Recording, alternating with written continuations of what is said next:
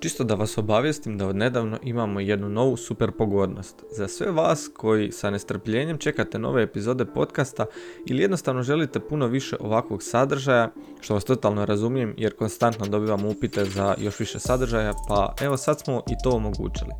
Kreirao sam Human Lab Premium. Human Lab Premium je ponuda o kojoj ćete razmišljati samo ako zaista želite znati više. I ako želite biti u društvu ljudi koji diskutiraju i donose nova saznanja o vama već poznatim temama. Što sam za vas omogućio u Human Lab Premium programu je sljedeće.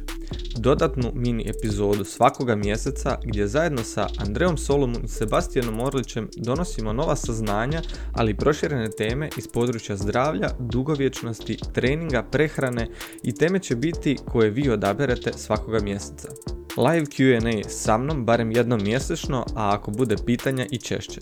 Zatim, epizoda Human Lab podcasta puno prije nego ih ostatak publike može poslušati. Human Lab podcast bez reklama poput ove, ali i drugih sponzorskih reklama, te dodatni sponzorski popusti koji su isključivo za članove Human Lab Premiuma. Cijena je 7,99€ za sve ove pogodnosti, ali i puno više od toga, o čemu ćete pročitati na linku koji se nalazi dolje u opisu. No smatrajte to kao investicijom u sebe i svoje zdravlje, jer ono što ćete s vremenom dobiti je neprocjenjivo. Iskustvo zajednice koja želi više od života. No ukoliko ne želite dodatne epizode, ali želite opciju da čujete puno ranije epizodu Human Lab podcasta i tim putem želite jednostavno nagraditi trud koji ulažem u ovaj podcast, možete odabrati razinu suportera. Sav novac biti će uložen za stvaranje novog, kvalitetnijeg, ali i češćeg sadržaja. No kako god vi odlučili, Human Lab podcast neće ići ništa sporim tempom, čak što više. Od sada ćemo biti redoviti svakog drugog tjedna. Sve potrebne informacije nalaze se na linku u opisu ili tipkajte patreon.com kosa crta Human Lab podcast sve zajedno. Hvala ti od srca što razmišljaš da podržiš daljnje kreiranje ovog sadržaja. Prije nego krenemo na današnju epizodu, htio bih vam predstaviti našeg novog partnera, Ani Bajom. Anibiome je hrvatski startup koji nudi preventivnu medicinu budućnosti. A kako znate da ja živim i promoviram prevenciju iznad liječenja, ovo je bio stvarno logičan slijed. Što to Anibojom zapravo radi za vas je sljedeće. Na temelju personalizacije vama daju preporuke i proizvode iz njihove kolekcije koje doprinose kvaliteti vašeg gut healtha, odnosno crijevnog mikrobioma. Znamo da je sve više istraživanja koje potvrđuju kako je kvalitetna probava odraz generalnog zdravlja. Samim time se pažnja usmjerava na poboljšanje probave kako testiranjima, tako i tretmanima. Personalizaciju postižu na temelju dva testa koji se nazivaju Age i Belly, te redovitim korištenjem njihove aplikacije koja uz to što prepoznaje vaše navike i raspoloženje, na temelju čega generira i uči od vas te vam u pravo vrijeme nudi potrebne informacije i daje vam znanja koja će baš vaš crijevni mikrobiom unaprijediti. Age test koji će vam dati uvid u vaše metaboličko i cjelokupno zdravlje na temelju analize šećera, odnosno glikana, vezanih za proteine kako bi pratili, optimizirali i pomogli budućem zdravstvenom napretku. Beli test je test stolice nakon kojeg će korisnik primiti izvješće u kojem se objašnjava koje specifične skupine mikrobioma mogu biti vaši nedostaci. A sve informacije sa aplikacije i iz testova koriste se kako bi se za vas priredili upravo oni napici koji su vama potrebi. Napici putem pretplate dolaze na vašu adresu i vi o tome ne morate uopće brinuti. Ako koristite link koji se nalazi u opisu ili promo kod Human Lab sve zajedno i sve velikim slovima, vi ostvarujete 20% popusta na mikronapitke i 10% popusta na sve testove. Ja u ovu godinu ulazim sa friškim testovima i donosim vam informacije iz prve ruke kako budu stizali rezultati. A vas još jednom pozivam da mi se pridružite i da uz to ostvarite popust od 20% korištenjem linka u opisu ili koda Human Lab sve zajedno i sve velikim slovima. Tu je da kako i My Protein, gdje možete ostvariti 40% popusta i besplatnu dostavu ako koristite promo kod Mateo-R7E sve velikim slovima. Dakle, ako ste u potrazi za suplementima od proteina, kreatina i svih drugih kombinacija, posjetite My Protein i prilikom kupnje ukucajte kod Mateo-R7E. Hvala vam na podršci i idemo na današnju epizodu.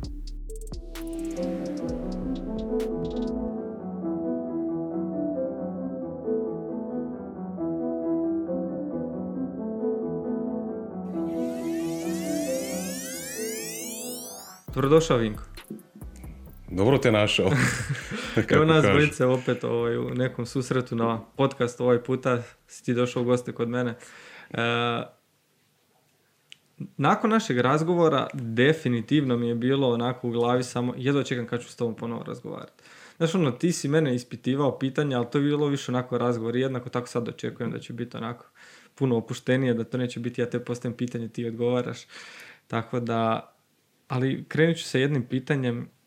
Što si ti htio biti kad odrasteš, a dok si bio u nekoj dobi od dok još nisi bio previše izložen ono, školskom utjecaju, znači rani početak školovanja tvog. Što si htio biti kad odrasteš? Rani početak školovanja, znači to bi bio, bio početak znači, osnovne škole, recimo tako. nešto.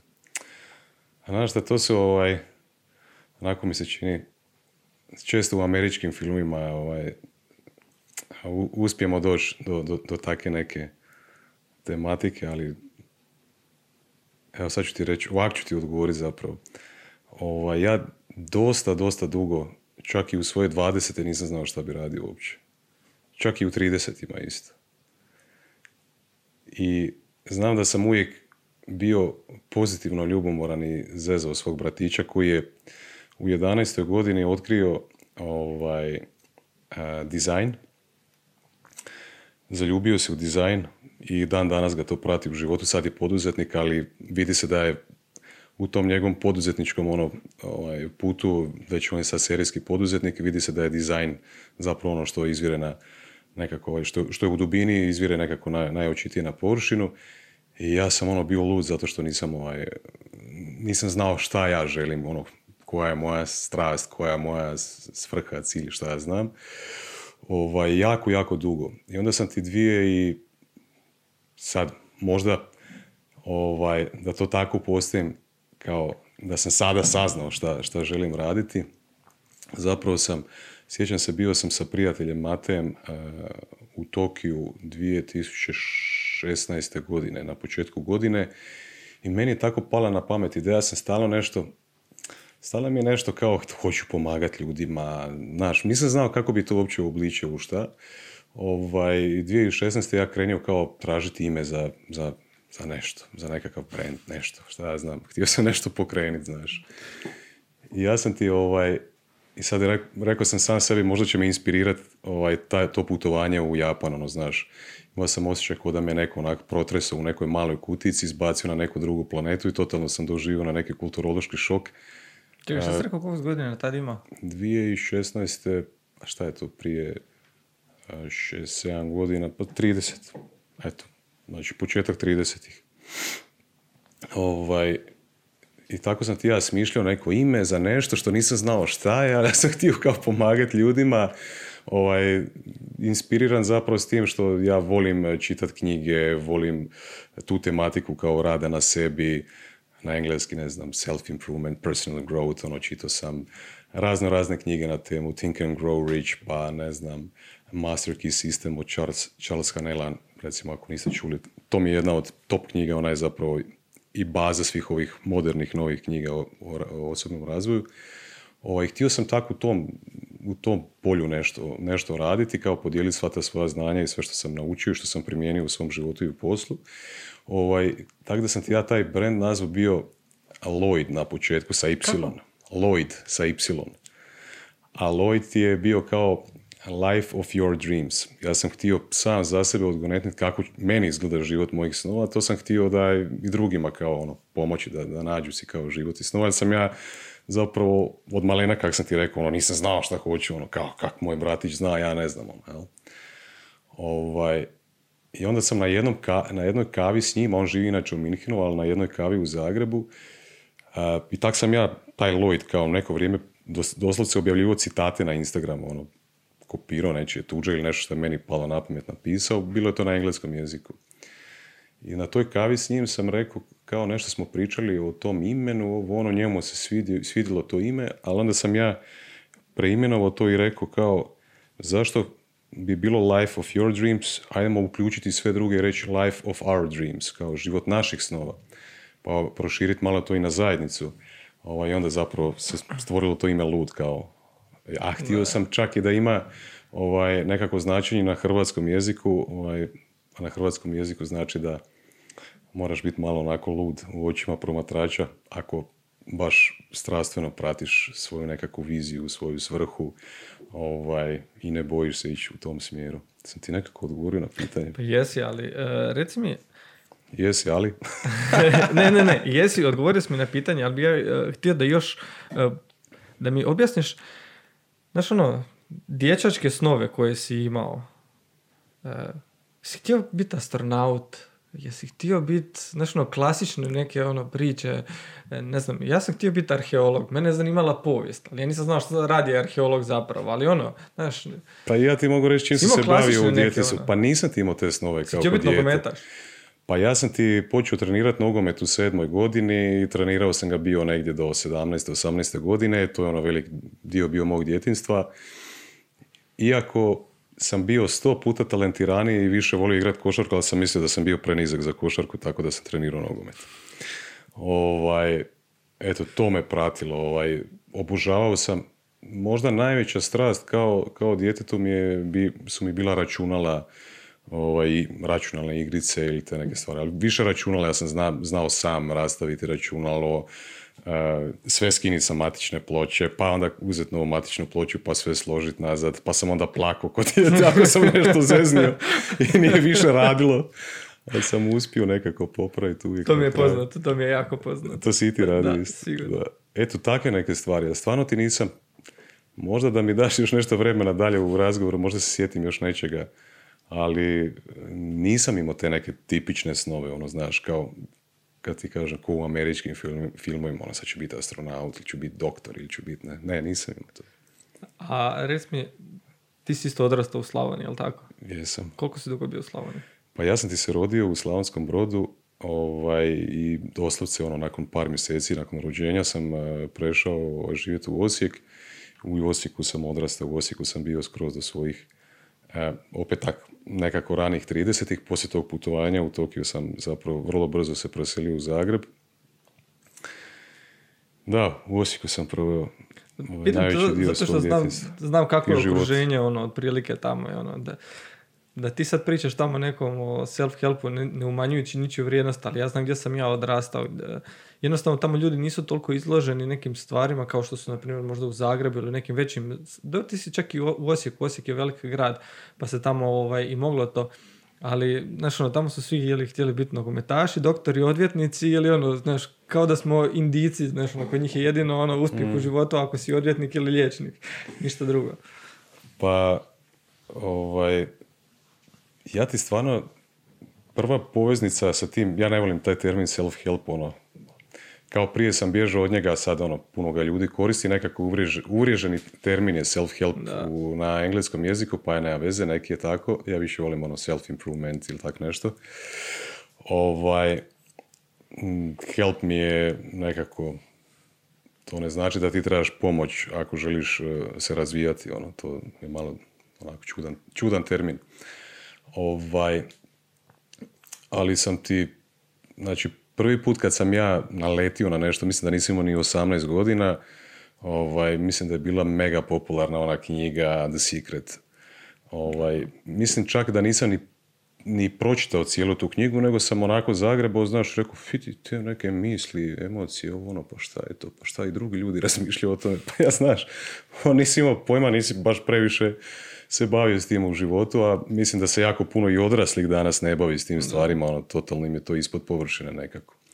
Nisu si osvijestili i tako sam ja to negdje stavio sa strane i onda je postao YouTube nekako popularan. Već sam ja krenio raditi, ovaj, e, u tom periodu i sjećam se da sam, već kad sam krenio raditi, počeo malo gledati neke YouTube videe, pa mi je iskočio onaj neki Jim Rohn koji je bio e, recimo mentor Tony Robbinsu, znaš, pa sam gledao neke njegove kao kao radi više na sebi nego što radiš na svom poslu. Rekao, ajde, ok, on, čovjek priča zanimljive neke stvari, znaš.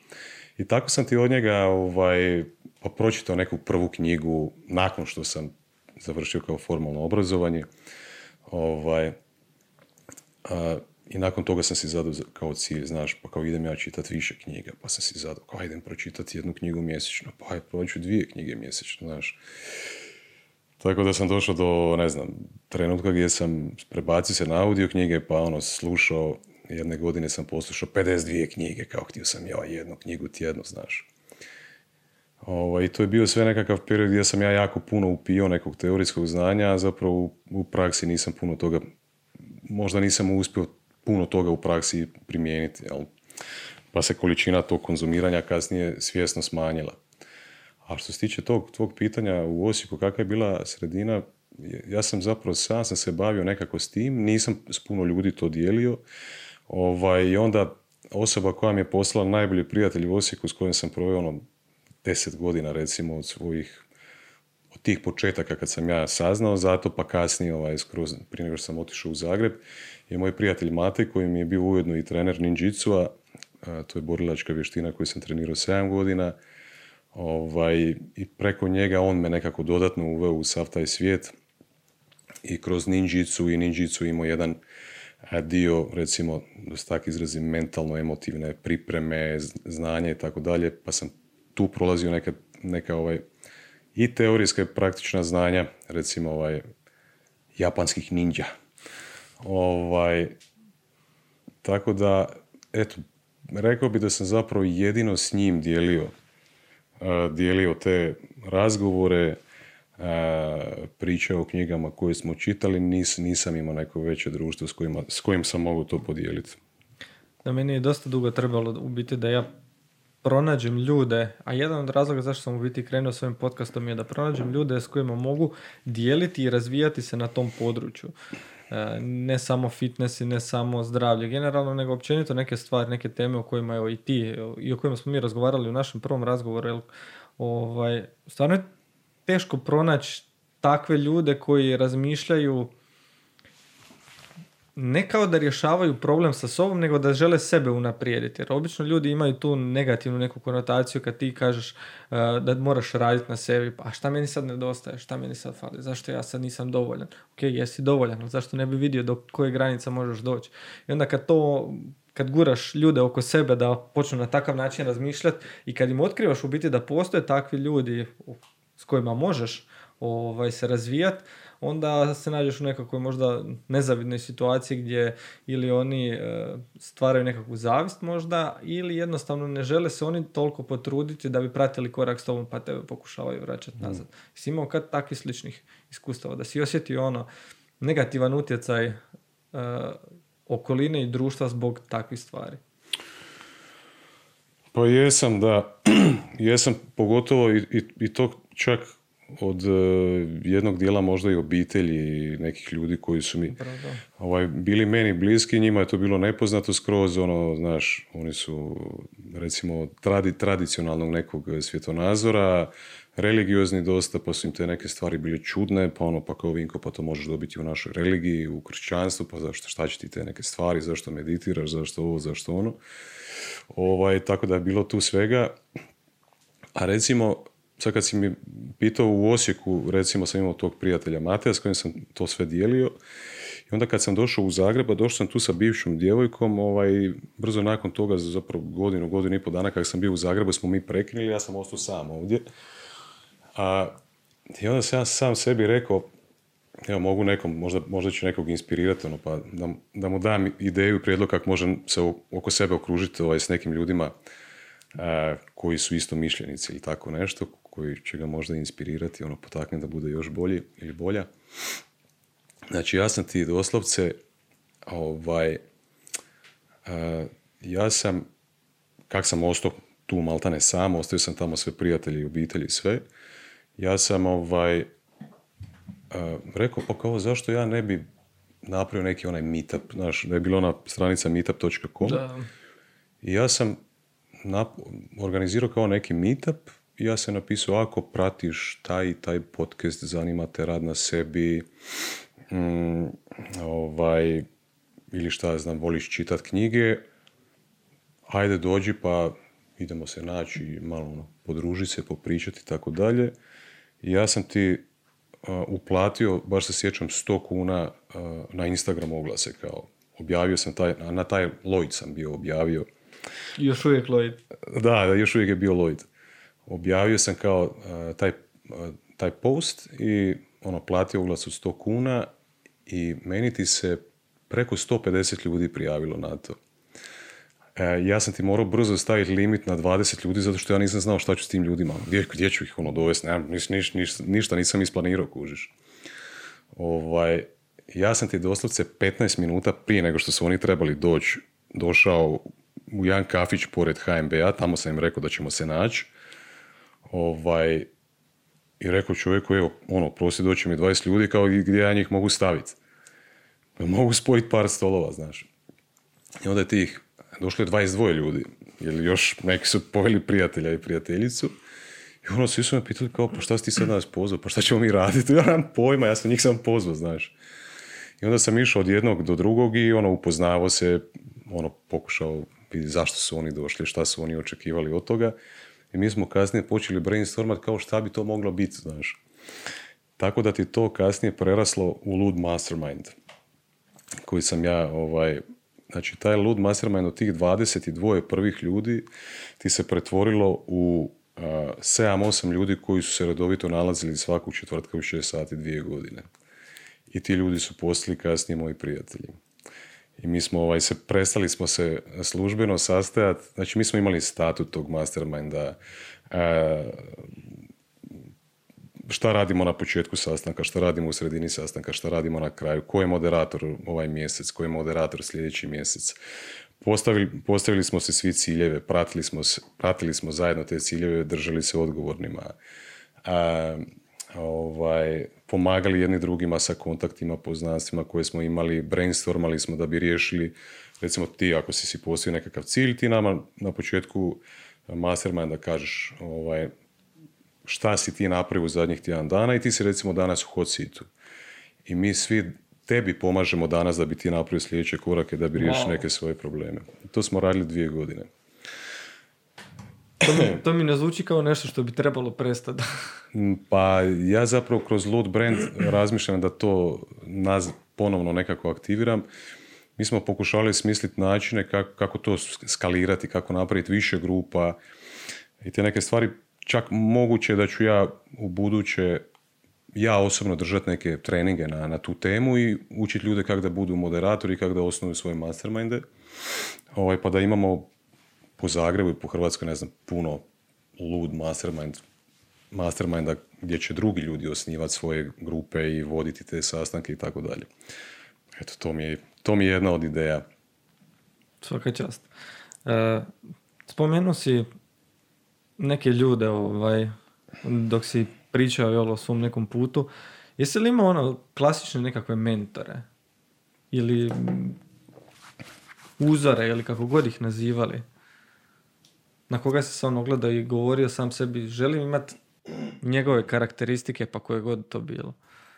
I možeš li nabrati ako si imao neke? Pa jesam. Ovaj, a mislim, nisu to bili mentori onog formalni mentori, nego su bili mentori sad ja retroaktivno kad, kad pogledam na, na, na svoj život, onda znam da, da su mi bili opet klišejast, ono, moj stari mi je bio mentor, zato što znači, nisam uspio do sada naći bolji spoj ljudskih kvaliteta i, i, i poslovne ono, uspješnosti u jednoj osobi kao što, kao, što, kao što sam uspio naći u njemu. Čime se on bavi? Čisto kako bi ja, ne moraš možda detalje neke navoditi ako ne želiš, ali čime se on bavi? Ono, koji je njegov nekakav posao? Pa bio je, bio je, bio je poduzetnik, ovaj, a sad je menadžer u jednoj firmi. Ovaj, bio je dosta visoki menadžment predsjednik uprava velik, okay, velikih znači firmi. Znači početka izložen jel, nekim yes. poslovnim utjecajima yes, od strane yes, svog Jesam, jesam, jesam.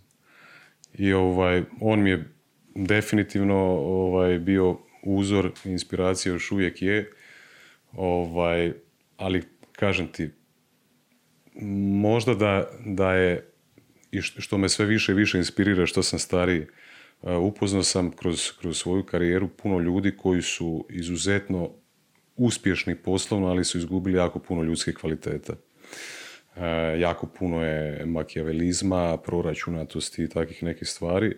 Ovaj, kad god se natječeš u nekim organizacijama za, za, za poziciju, za status, ovaj, onda se moraš baviti politikom, htio ti to ili ne htio. I ja to kod svog oca nikad nisam vidio, a sa, sa apsolutnom iskrenošću, e, dobronamjernosti prema, prema svim ljudima uspio jako visoko doći. Ovaj, I zbog toga mi je ono ogromna inspiracija. A druga, druga osoba možda, ovaj, moj tetak koji je jedan od najuspješnijih poduzetnika u Hrvatskoj koji je zaradio jako velike novce. On mi je velika inspiracija. Sjećam se da sam uvijek kao dijete, da sam, kad god smo se sastajali obiteljski, uvijek sam ga onako... Ja imam tu crtu kod sebe mislim da se na francuski kaže flaneur, ono da, da pratiš, e, analiziraš ljude, gledaš ih, znaš, ono iz prikrajka. Kao dijete sam ono znao sjest sa strane, gledaš šta odrasli pričaju, zašto, pa vidi kakve geste, ovo, ono, znaš, vamo tamo, pa sam analizirao dinamiku, ljutio, pa dinamiku između njih, ono, i takve neke stvari, tako da sam i njega isto proučao uvijek i kao dijete i gledao kao zašto je taj čovjek tako uspješan, zašto on zaradio toliko novaca u životu, zašto ga drugi ljudi slušaju, zašto je tako utjecajan, znaš. Ovaj, eto, to su mi neka dva uzora i volio bi da budem spoj njih dvojice ovaj, nekako u svom životu. Eto. I tako si došao u Zagreb.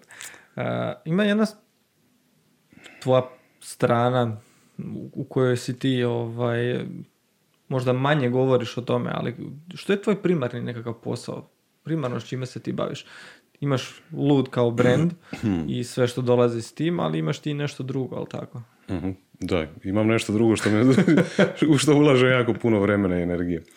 Ovaj, pa ja S obzirom koliko radiš oko brenda Lud, ovaj, da, odakle ti vrijeme za sve ostalo? Plus još kad imaš i malo dijete, onda ti to još, još napetije.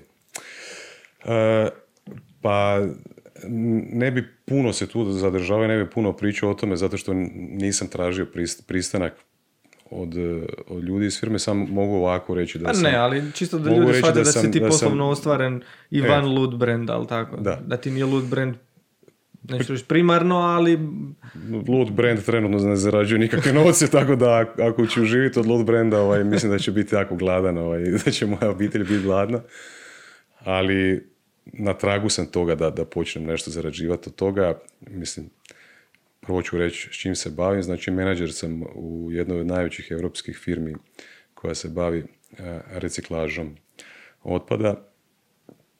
Ovaj, dosta sam visoko u organizaciji, radim 13 godina već tamo i izuzetno je izazovno, što meni jako paše.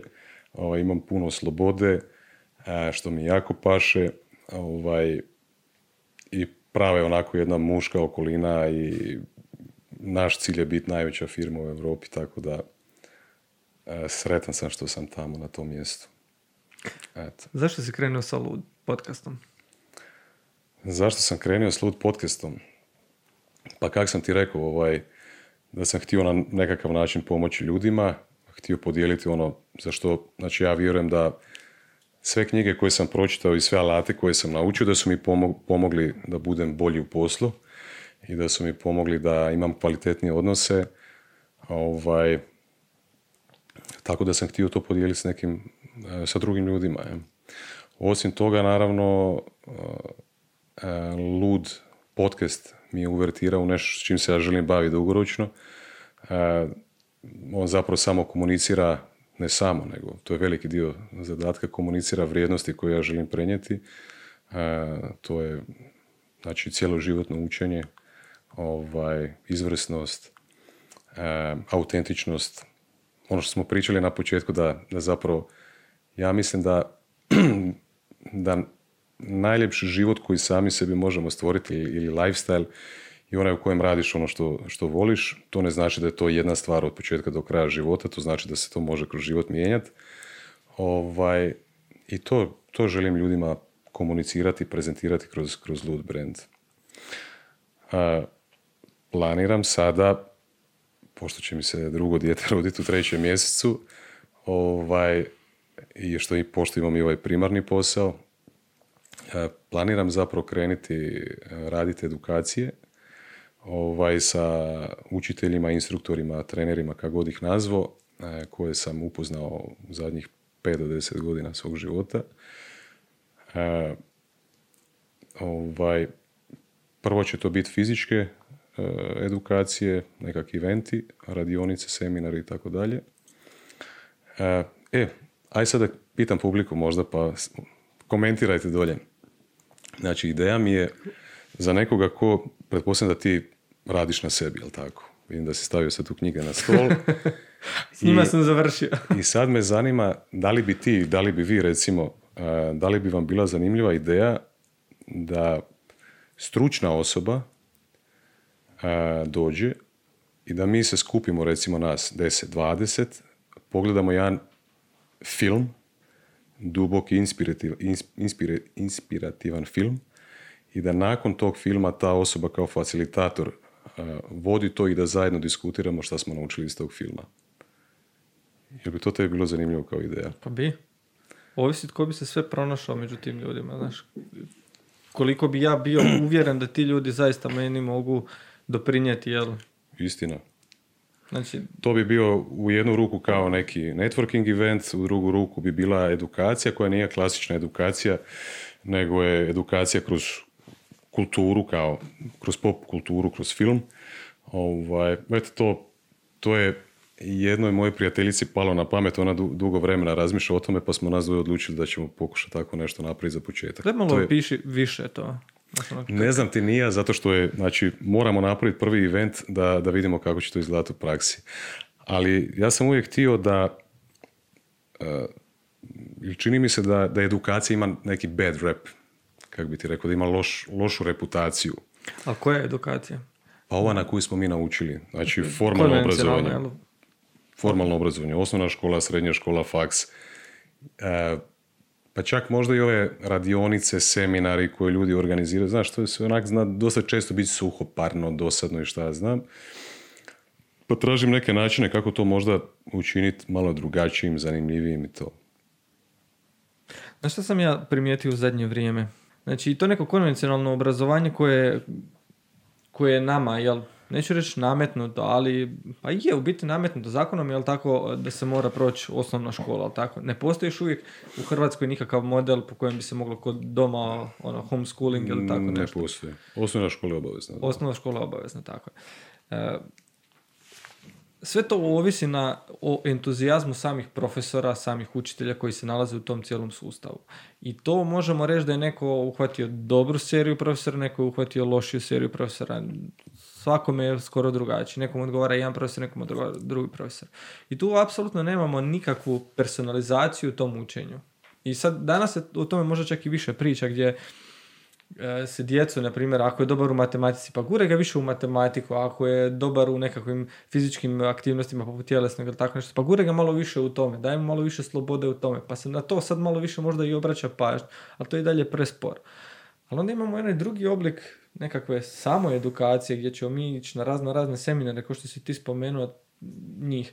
Ja sam pomalo postao skeptičan, danas ih imamo previše, danas ih imamo jako puno i danas je to toliko dostupno i toliko je lagano za organizirati, napraviti da e, ljudi koji možda i nemaju adekvatne sposobnosti da bi prenosili znanje koje imaju, pokušavaju ga prenijeti na krivi način.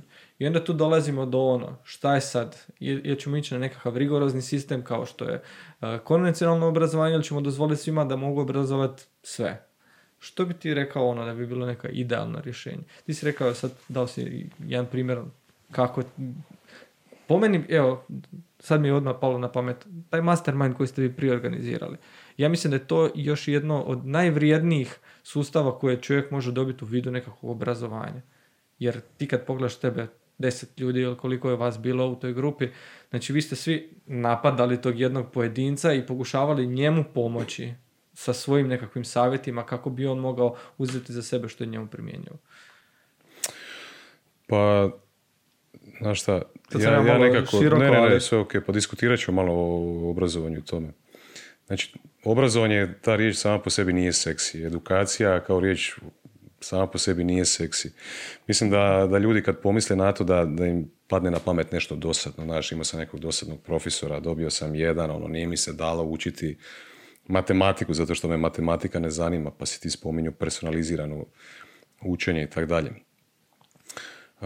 nisam siguran koji je postotak ljudi koji su kao nas dvojice recimo kasnije kad su završili formalno sa formalnim obrazovanjem da koliki, koliki postotak ljudi se počelo samo educirati. A, meni se čini da recimo jedan od ljudi kojeg bi ja, koje bi ja volio intervirati sad sam nekako u pregovorima je Boris Jokić koji je bio voditelj kurikularne reforme za, za Republiku Hrvatsku i čovjek je jednostavno odustao zato što je vidio da je on samo bio tamo ono, lutka politike, da su oni njega stavili kao da bi dobivali nekakve poene u javnosti, a zapravo nisu htjeli nikakvu ozbiljnu reformu, nego su ono, glumili da žele reformu. Jel? Ja mislim da se mi trebamo kao društvo odmaknuti od tog nekog e, socijalističkog e, mentalnog sklopa gdje očekujemo da država sve treba napraviti, nego zašto mi ne bi privatno uzeli stvar u svoje ruke pa pokušali mi ovaj, se baviti obrazovanjem ovaj, ljudi kao privatnici. ja se nadam da će, da će se u budućnosti toga se više događati u Hrvatskoj zato što se to događa vani u svijetu i u zapadu, pa na istoku baš ne, ali na zapadu da. ovaj, I ono što sam ja do sada naučio u svom životu da zapravo najbolji način učenja je učenje kroz iskustvo. Znači, ništa ne može zamijeniti učenje kroz iskustvo. Evo recimo imaš primjer, primjer škole u Finskoj gdje recimo razred ode na kao field trip recimo taj dan. I oni ti taj dan odu dogovorno, znači škola dogovori sa jednim vlasnikom restorana, dogovori posjet djece ili djece u srednjoj školi recimo, iz srednje škole. I ta djeca odu tamo ovaj, i provedu cijeli dan u jednom restoranu. Aha, vide kako u praksi izgleda nabavka namirnica. Aha, vide da treba recimo izloge pripremiti na način da bi marketinški privukao nekoga, pa trebaš staviti, bilježiti negdje radno vrijeme, pa onda imaš nekakav happy hour recimo, recimo da, bi, da bi privukao ovaj, ljude dodatno, pa na kraju dana trebaš napraviti obračun blagajne, pa trebaš znati matematiku i tako neke stvari. Znači jako puno toga možeš zapravo naučiti u praksi, a u našem formalnom obrazovanju nema previše prakse, ne da je nema previše, nego gotovo nema nigdje. Možda u nekim strukovnim zanimanjima ili tako nešto. Ovaj, recimo to je primjer, pa je ovaj mastermind o kojem sam pričao isto jedan od, od primjera kako možeš to raditi na jedan zanimljiviji način. Ovaj, gdje, gdje puno stvari zapravo spajaš u jedno, imaš taj sloj nekakvog network, networkinga, imaš sloj brain, eh, brainstorminga, mi smo čak znali raditi prezentacije u jednom dijelu sastanka. Ako nismo taj dan imali nikog u hot seatu, niko nije htio ovaj, to raditi, Neko je od nas pripremio prezentaciju na neku temu koju je, u kojoj je vješt, koju je izučio i on je znao ovaj, napraviti neku mini prezentaciju od 15 minuta na tu temu, pa smo mi to kasnije diskutirali. Tako da postoje razno razne načini. Ja mislim da privatnici to trebaju uhvatiti u svoje ruke i da trebaju uvesti dozu kreativnosti ovaj, učiniti to zanimljivim i seksi. Da li bi se ikad bavio politikom? U smislu, da li bi ikad htio biti ministar nekog resora? Evo vidiš, ovo sad kad ovako postaviš, sjećam se da sam zapravo u 20 ima maštao da ću biti gradonačelnik Osijeka. To mi je bila želja isto. Sad, kad, sad sam se sjetio ono prvo pitanje, znaš. Htio sam biti gradonačelnik da... Kako kaže Justin Bieber, never say never. Ovaj, možda tamo... Znači, ljudi ako vide da se vratio nazad u Osijek, znamo koji ti je motiv. Da, da, da, da. da. Ovaj, pa možda tamo, šta ja znam. Znači sad ovaj dio života mi je, fokus mi je na, na ovom primarnom poslu koji trenutno radim i ovaj, sa idejom da možda lud preraste u nešto što će mi postati primarno zanimanje. E, a ne znam, danas, sutra ako se toga zadovoljim i zasjetim, možda i politika, ne znam. Koji bi, koji bi onda smjer išao tu? U čemu bi se htio okušati? Sa politikom? Da, da, da. U smislu, evo sad recimo neko ministarstvo da ti možeš, da možeš doći na mjesto ministra. Premijer, šta će mi ministarstvo? Dobro, koja bi tvoja onda prva bijela akcija nekad? Od čega bi krenuo? Znaš ono, ok, ima puno pitanja na koje stvarno treba ono, krenuti u isto vrijeme, ali na što bi prvo usmjerio pažnju? Što misliš koji je najveći problem, evo, uh, Hrvatske države. Ti sad si i poduzetnik i roditelj si i imaš svoje nekako i privatno poslovanje i nalaziš se u, u korporaciji nekakvoj, znači vidiš iz puno aspekata kojima bi mogla Hrvatska imati problem. Što, mi, što bi staknuo kao broj jedan? Hm. Možda, možda malo teško i nepopularno. A, prvo, definitivno ovo s čim se sad mislim bavi privatno, znači odgoj i obrazovanje. Misliš da od toga treba krenuti? Mislim da od toga treba krenuti. Ali odgoj i obrazovanje su zapravo dugoročne stvari, ali s njima treba krenuti jučer. E, s njima treba krenuti jučer, a osim toga e, za one koji su recimo e, komunikacije sa starijim osobama u Hrvatskoj, mislim da treba ulagati medijski ovaj, i obrazovno zapravo i komunicirati jako puno sa poduzetnicima i sa potencijalnim poduzetnicima. Ja, ja ti vjerujem, ali stvarno vjerujem i znam da će se to desiti dok sam ja živ, da će Hrvatska biti na globalnoj razini uspješna poslovno na isti način na koji je sada globalno uspješna u sportu. Znači ja sam uvjeren milijardu posto. Zbog čega si tako uvjeren? Znaš, da ne zvučiš kao Kolinda koja obećava... Svima 5000 eura plaće. Bićemo nova švicarska. Što, što te čini tako optimističnim? Znaš, ko... Sport me čini tako optimističnim. Zato što znam, ono, zato što znam, zato što znam da isti principi ovaj, funkcioniraju i u sportu i u poduzetništvu. Znači, ne, ne postoji nikakva razlika. Koji bi to principi bili? Misliš da je to ono dovoljno upornost, san, zabi glavu dolje i radi? San, vjera, ambicija, imamo taj nekakav, stvorio se nekakav psihološki vrtlog tog nacionalnog naboja, zato što smo do prije 30 godina bili u ratu i sad smo poslije samostalna država, slobodni smo. to je jedan od, od čimbenika ili faktora. Drugi je možda ta činjenica da smo jako mali, i da kroz ovo što smo stvorili sve kroz sport smo nekako jako ponosni na to što smo napravili kao jako smo mali, ali vidi kako smo mi ovaj, mislim, realno mi smo u zadnjih šest prvenstava, u svjetskih prvenstava u nogometu osvojili tri medalje. Ali nije to zato što smo nije to nije da smo mi mogli sudjelovati na više od šest prvenstava, zato što je to, to su zapravo jedina prvenstva gdje smo mi kao država postojali i bili zapravo gdje nam je bilo omogućeno da idemo na svjetska prvenstva. Ja ne znam da li ima iko bolji skor od početka organiziranja svjetskih prvenstava u jednom od najmnogoljudnijih sportova na svijetu. Mislim, nevjerovatno. I sad, naravno imaš tu primjere kao što je Mate Rimac, pa imaš primjere kao što su braća Kutić iz Infobipa, pa imaš primjere Sandra Mura iz Belabita. To su prva tri hrvatska jednoroga, znači firme koje su vrijedne milijardu dolara i više.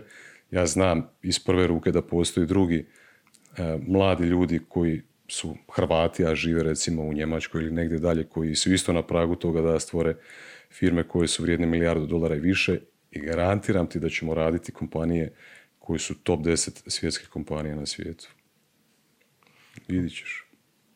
Ovo zvuči stvarno jako optimistično. Ja, ja do sada evo nisam, ja ne mogu reći da sam ja toliko uvjeren da, da, da mi možemo nekakav naš mentalni sklop na takav način promijeniti da izuzev nekih individualaca da se može napraviti nešto posebno. U smislu kao, kao nacija, da mi možemo sad povećati, ajmo reći, e, neću reći da se razumijem nešto previše, ali ajmo reći BDP da možemo povećati na razinu neke države koju smatramo kao uspješno u tom polju. Znači, znači, može, imamo da ti je neko, da ti je neko rekao prije deset godina da će hrvatski nogometaš biti najbolji igrač na svijetu, da će dobiti balon d'or. Jel bi ti njemu povjerovao? Ne. A ja ti sad kažem da jako puno mladih dečki i cura koji treniraju nogomet znaju da je to moguće. I ti kad znaš da je to moguće, vjeruj mi da ti put do tamo puno drugačiji nego što je bio prije toga. Misliš li da će Lud ikad biti na neki način konkurent takvim uh, firmama? I čak, čak nemam ni neku ambiciju s ludom zaraditi take neke novce i biti kompanija ono koja vrijedi milijardu dolara i više. Ja mislim da, da, da će lud više biti agent e, toga da, da pomogne uz tvoj podcast i uz druge neovisne recimo medije neke u Hrvatskoj u regiji koji će pa po, pod pomoći da se, da se malo priča u našim glavama mijenja oko toga koje su naše sposobnosti, koje su naše mogućnosti kao, kao ljudi koji žive na ovim prostorima. Samo to. Ništa drugo. Ja, mislim, mislim da, da, mislim ona ta američka ono, floskula, da stvarno zanemarujemo činjenicu koliko je vjera bitan dio formule nekog uspjeha. Znaš kako ja kažem, dokle god sam zdrav, imam dvije ruke, dvije noge, apsolutno ništa nije nemoguće da postignem. Znači, uz dovoljno truda i vremena, pod tim trudom, mislim da je sve moguće ostvariti. E, ja to mogu reći za sebe, jer ne znam, nekako imam, imam, imam vjeru u sebe, ali nisam dobio baš takvu vjeru u, ne znam, društvo kao kolektiv, da može, da može postići puno više od onoga što sad imamo. Zašto? Ne znam, skeptičan sam iz nekog razloga. Možda, možda je to stvar Ajde, okruženja. sam sebi. Možda je stvar okruženja. Kako je tvoje okruženje? Pa ne znam. Jel imaš skeptika u svom okruženju? Imam sigurno. Da? Da. Znaš ono, čak i neki bliži ljudi i ljudi koji su i u obitelji malo dalje neka rodbina, onako čitav život vidi se taj skeptizam u, u svemu što se radi. Znaš, ono, neko je krenuo graditi što god neku firmu, ma neće ti to uspjeti. Znaš, nikad nisam dobio, uh, nikad nisam dobio dojam da, da će društvo biti poticajno. Ali društvo kao kolektiv, ne mislim na društvo, mislim, svi, svi mi biramo svoje društvo na kraju krajeva i na kraju krajeva ako uh, to pređe u većinu u tvom nekom, ajmo reći, socijalnom okruženju, da će to prerasti u tvoj, neko, tvoj neki stav. I svi mi se možemo boriti protiv toga i svi mi možemo ići ajmo reći, uzvodno plivati u tom. uh Neko će uspjeti, neko neće. Neko će biti slabije karaktera pa će posustati na tom putu. Ali ja nekako još nisam dobio dojam da naše društvo može prevazići onako nešto više od nekakvih individua koje su onako zabile glavu dolje u pjesak i ne pa zašto, mislim, zašto misliš da smo to u sportu uspjeli napraviti? Zato što imamo Modrića. zašto imamo Modrića? A ne znam. Pa nije baš samo od Modrić. Bila je generacija ne, okay. 98. Bila je, je istina. kužiš, nije samo Modrić. Da, istina, poklopilo se dosta stvari koje onako... Ja nemam ružičaste naučile da mislim da je sve savršeno i da je, da je to sve tako jednostavno i lagano Zato te pitam, znaš, da, da Nemam to dolazi iz naučile. naučale ili to dolazi iz nekog ne. posebnog uvjerenja, mislim posebnog, nekog, ona... Vjerujem samo. Vjeruješ? Da. Stvarno vjerujem, da. E, Jel postoji nešto čega se ti bojiš zapravo? uh Čega se bojiš? Pa bojao sam se puno stvari kroz život. Ovaj.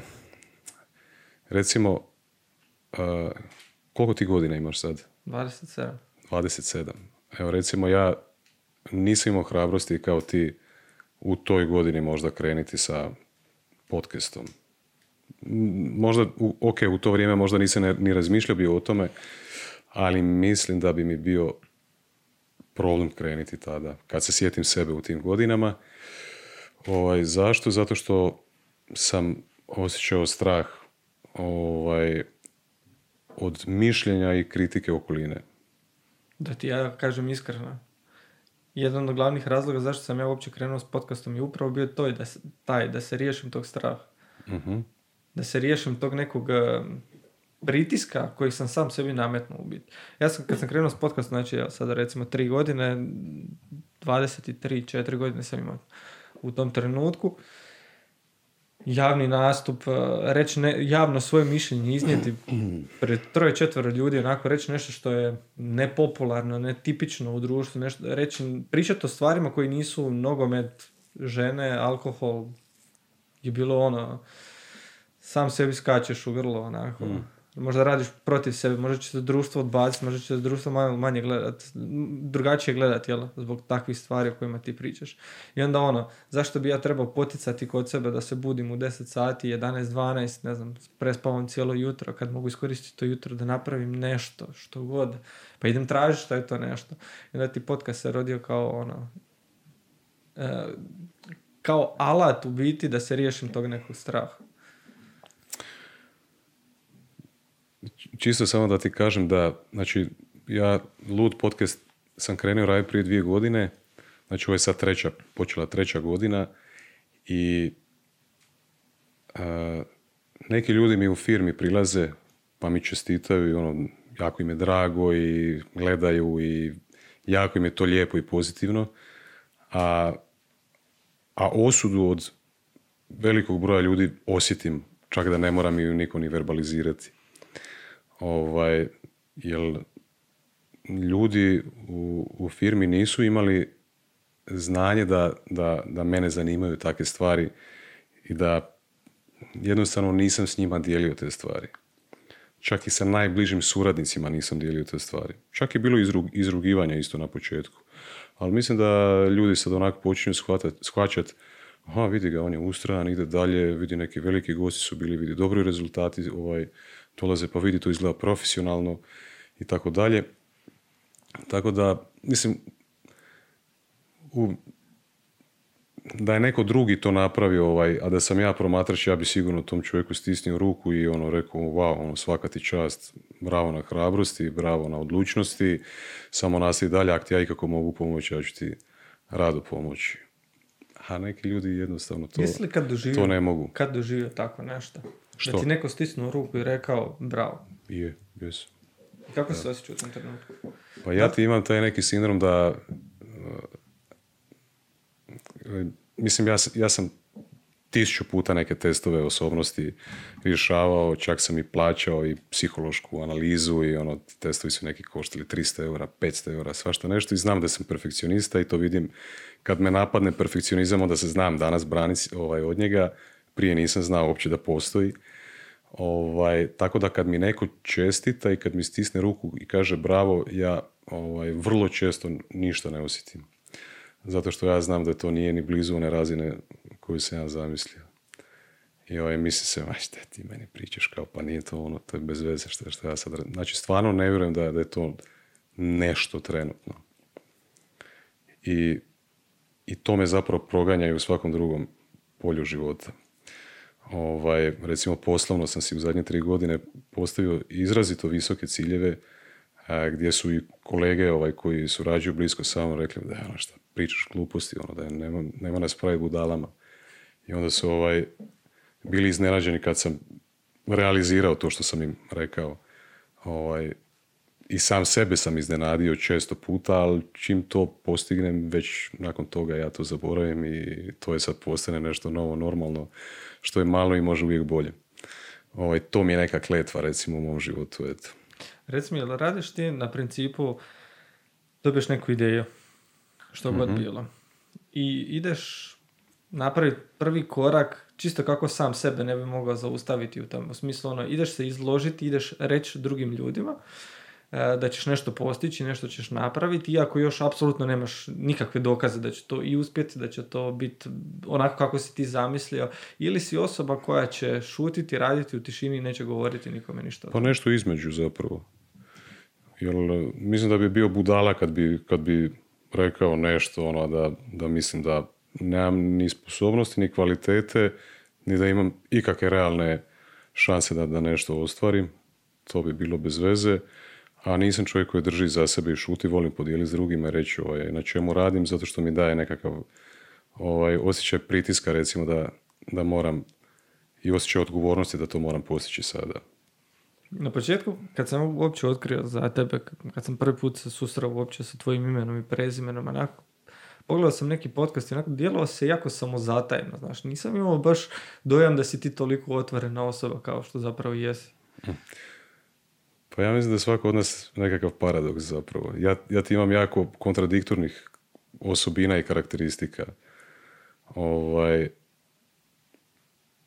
možda u nekim trenucima djelujem ljudima rezervirano, djelujem kontrolirano i šta ja znam, a onda kad e, radimo neke zabave budem u centru pažnje i budem osoba koja pjeva i koja popije i koja, ne znam, okuplja ljude. Klasični slavonac, da. Ovaj, ovako kad bi me vidio u nekom drugom, drugom životnom okruženju bi rekao vidio je neki ozbiljan Da, Znaš, jako si da. djelovao ono, samozatajno i ozbiljno i ono, nisam To mi je nikad, Miličević rekao, viš. jel da je, Samo zateno, baš, baš, je, baš, je podije, baš je tu riječ iskoristio. može biti, Ne znam ono, zašto. stvarno odaješ takav dojam. A ja ti, Ana, ja ti vjerujem da u svakom... a, mene, dosta me zapravo taj posao promijenio, znaš. A, mislim, htjeli mi to ili ne htjeli, ja često spominjem tu autentičnost. Ovaj, recimo ja idem i često na psihoterapiju i onda pričam sa ženom s kojom ovaj, radim. Pričam o tome, kažem joj kak zapravo imam, ja u sebi imam jedne dvije jako velike podjele, ono dvije uloge, dva avatara. E, jedan je ratnik, drugi je umjetnik. Ovaj, I ovo okruženje u kojem sam ja ratnik uopće, uopće ne vidi jednu moju mekanu, nježnu ili ne znam kakvu stranu. Tamo me čak znaju karakterizirati kao arogantnog, bahatog, ovakvog, onakvog, znaš svašta nešto. Što znam biti. A znam biti ovaj, totalna suprotnost u okruženju ljudi koji su me naučili gledati nekom drugačijem svjetlu, drugačijoj ulozi, kužiš. Tako da, Hej, sjećaš se onog dijela na početku podcasta u kojem sam govorio o Human Lab Premiumu? Htio sam te samo podsjetiti još jednom da pročitaš sve pogodnosti koje možeš pronaći u Human Lab Premiumu na linku u opisu. A sada nastavi dalje uživati u ovoj epizodi. Što misliš kako te supruga doživljava? mm, jako lijepo pitanje. Da li te ona doživljava kao samozatajnog ili ona zaista taj dojam možda nema? Pa mislim da, da je svjesna da, da ne, nema, nema takav dojam o meni, ne. Da sam samo zato, ne. Ja puno toga dijelim s ljudima, pa mislim, tko je, tko bi, ko je samo zatan ove, sve ove stvari iznosio koje sad iznos, iznosim ja. Istina. Kad si spomenuo, to smo negdje već i pričali nas dvojica, sad ne znam u kojem vidu komunikacije je to bilo, eh, da ideš na te psihoterapije. Da li misliš da je da to možda ima nekakvu negativnu stigmu onako od ljudi ti ideš na psihoterapije, jesi ti dobro, bolestan, što je s tobom? Pa u našem društvu još uvijek da. Misliš da je to potrebno? Pa možda ne nužno. Ne znam. Mislim, ono što hoću od, od tebe ču, mislim, izvući, jel, je eh, da kažeš što je to za tebe dobroga donijelo. Ti odlasci na psihoterapiju. Ja sam ti e, netokracija podijelila moj podcast i onda je napisala da je to podcast u kojem ja pozivam life coacheve ili ne znam nešto, ono, to ja njima odgovorio, kakvi life coachevi, čovječ, imao sam dva psihologa, ono, od 50 i nešto gostiju. A ljudi su nekako stekli taj dojam, ne znam zašto. Ovaj, a ja kao bježim od tog, znaš, kao life coachevi, to, to je, zato što life coachevi isto kao i self-help termin imaju negativnu konotaciju neku ja zapravo prije nego što sam krenio uh, na psihoterapiju sam išao par godina na coaching. Uh, otišao sam tamo kao iz potrebe nekog business coachinga, tako sam se prijavio bio na to. Uh, u psihoterapiji bi se više kao trebao baviti nekako svojom prošlošću i rješavati nekakve probleme recimo. Ovaj, dok uh, kroz coaching razmišljaš o budućnosti i postavljanju ciljeva i načine kako ćeš ostvariti neke ciljeve i kako riješiti probleme da bi došao do tih ciljeva. Ovaj, tako da imam iskustva s jednim i s drugim. A, da, jedno i drugo zapravo ima negativnu konotaciju u društvu, a da li je potrebno, nisam siguran da li je potrebno. Zapravo ja sam htio samo eksperimentirati ovaj, iskusiti jedno i drugo. Ja ću ti reći kako je meni recimo pomoglo. Sad, ja ne znam nemam u glavi onaj scenarij Vinka bez toga. Da bi ti mogao reći, ej, pomoglo mi ili mi nije pomoglo. Znači, samo ovaj scenarij imam. E, ja ti vjerujem da smo mi ljudi kao konji koji imaju one, kak se to kaže, Ne znam kako se zove, ali znam na što misliš. poveze pored očiju ili oko očiju, ne znam. Ovaj, I zapravo fali nam jako puno samosvjesnosti oko toga šta mislimo, šta pričamo, šta želimo i tako dalje. I coaching mi je pomogao zato što preko puta tebe sjedi jedna osoba koja je stručna, ako imaš sreću naći stručnu osobu ili u svakoj profesiji imaš ovaj, manje kvalitetnih ljudi. Moj coach je bio jako kvalitetan, bio sam jako zadovoljan s njom. Ovaj, još sam sa ženama radim, ne znam, to slučajno ispad. I e, možeš coaching zamisliti kao neki proces u kojem ti zapravo sjediš preko puta sebe. Samo što je taj odraz s druge strane kao da je ogledalo s druge strane. I ti pričaš i taj drugi ti ovaj, iz ogledala ti postavlja pitanja, kao što ti meni sad postavljaš pitanja. Ovo je isto zapravo, zapravo retrospektivno iskustvo u podcast, jel? kad si gost, kad te neko intervjuira i postavlja ti pitanja. I to ti je zapravo takvo iskustvo. Znači osoba ti postavlja pitanja i ti odgovaraš na glas. I nekad su pitanja izuzetno a, zahtjevna i i stvarno treba ti vremena da razmisliš i da, i da, da si odgovoriš. I kad odgovoriš na glas, zapravo shvatiš, izbaciš na površinu nešto što ti je bilo onako zakopano, nije ti bilo vidljivo uopće. Nisi bio svjestan toga. A, I zapravo ti često pomogne da promijeniš mišljenje, da promijeniš stav. I kad promijeniš taj stav, ti si zapravo riješio taj problem koji si imao, recimo. To se jako često desi, recimo, u coachingu. Češće se zapravo to desi nego da ti da odgovor na nekakav sljedeći korak koji trebaš napraviti u životu. Jednostavno sam promijeniš mišljenje, promijeniš stav. A, psihoterapija je isto tako. Znači zapravo zadatak tih malo je drugačija dinamika, ovaj, ali ni jedna ni druga osoba ti ne pomažu a, da dođeš do, da ne daju ti odgovore, nego ti sam sebi tražiš odgovore. Jel? I ono što bi mogao, za što bi mogao provesti mjes, mjesece da sam odgonetneš ili da odgonetneš sa svojim prijateljima, kroz takav rad možeš napraviti u tjednima. To je recimo ja kako sam uočio koja, koja, koja, koji su benefiti toga. Ono što sam ja samostalno radio još, to sam spomenuo u, u nekim podcastima, sam godinama pišem dnevnik, u zadnje vrijeme iskreno pišem ga manje nego što sam ga pisao prije. Ali, kako ga pišeš? Ili kako, znači, si, kako, kako si ga pisao prije kada si ga intenzivnije pisao? Pa od 2011. sam ti ja uh, skinio aplikaciju Evernote na, na smartfonu i, ovaj, i počeo sam zapisivati svoje misli, događaje i emocije tog dana.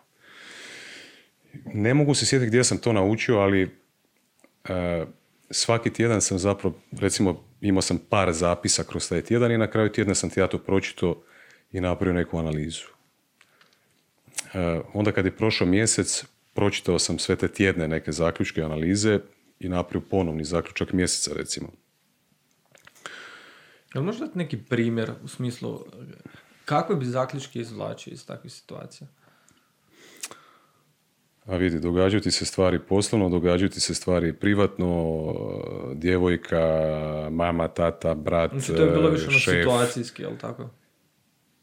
Da, Da da li znaš i sam, vučeš neke, vučeš neke događaje, možda neke konflikte u- kroz neke odnose, e, sam se osjećaš iz nekih razloga možda nezadovoljno ili nečem težiš, pa pokušaš nešto raspetljati, dati si odgovor, naći rješenje za problem i onda si tako te neke stvari zapisuješ. Šta se desilo, o čem si razmišljao, na kakav problem si naišao, pa se pitaš sam sebe kako ga riješiti, pa sam znao neku fotografiju upaliti od tog dana, recimo, pa, pa i nju uploadati isto, da se lakše mogu sjetiti emocije tog dana, iz svog emotivnog stanja tog dana. I tako sam, znaš, čito to tjedno, pa sam čitao mjesečno i zapravo mi je najljepši mi bio osjećaj kad sam, kad je došao kraj godine, ja sam pročitao taj svoj dnevnik te godine kao što bi pročitao knjigu. Znači, dosta se mi je trebalo tjedan dana, recimo, da pročitam.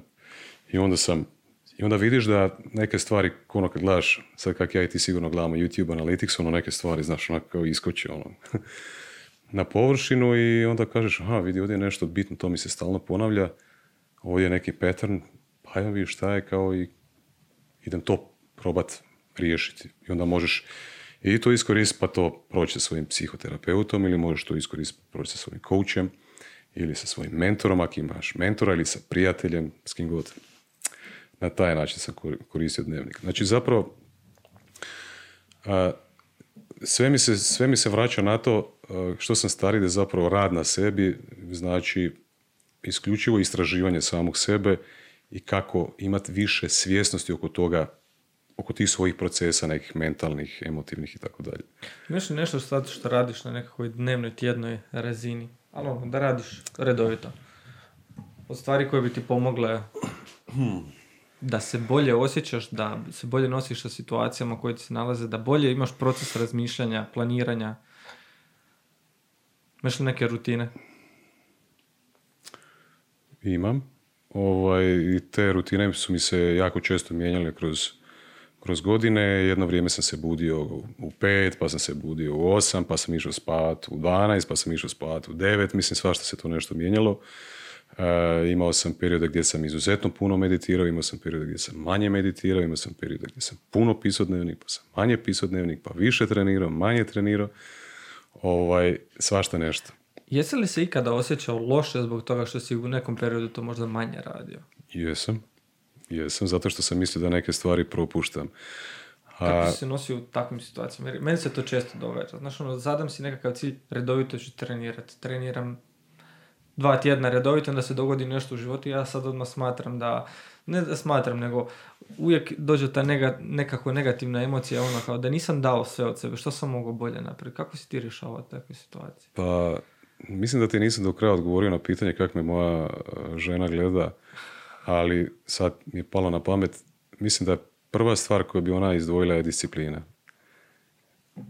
Uvjeren sam 100% da bi to izdvojila kao da da je to karakteristika koja mene najviše obilježava. I, i, i stvarno, jako malo mi treba vremena da kad pomislim na nešto da to implementiram u, u svoju svakodnevnicu. Ako mislim da je to bitno za mene u tom periodu.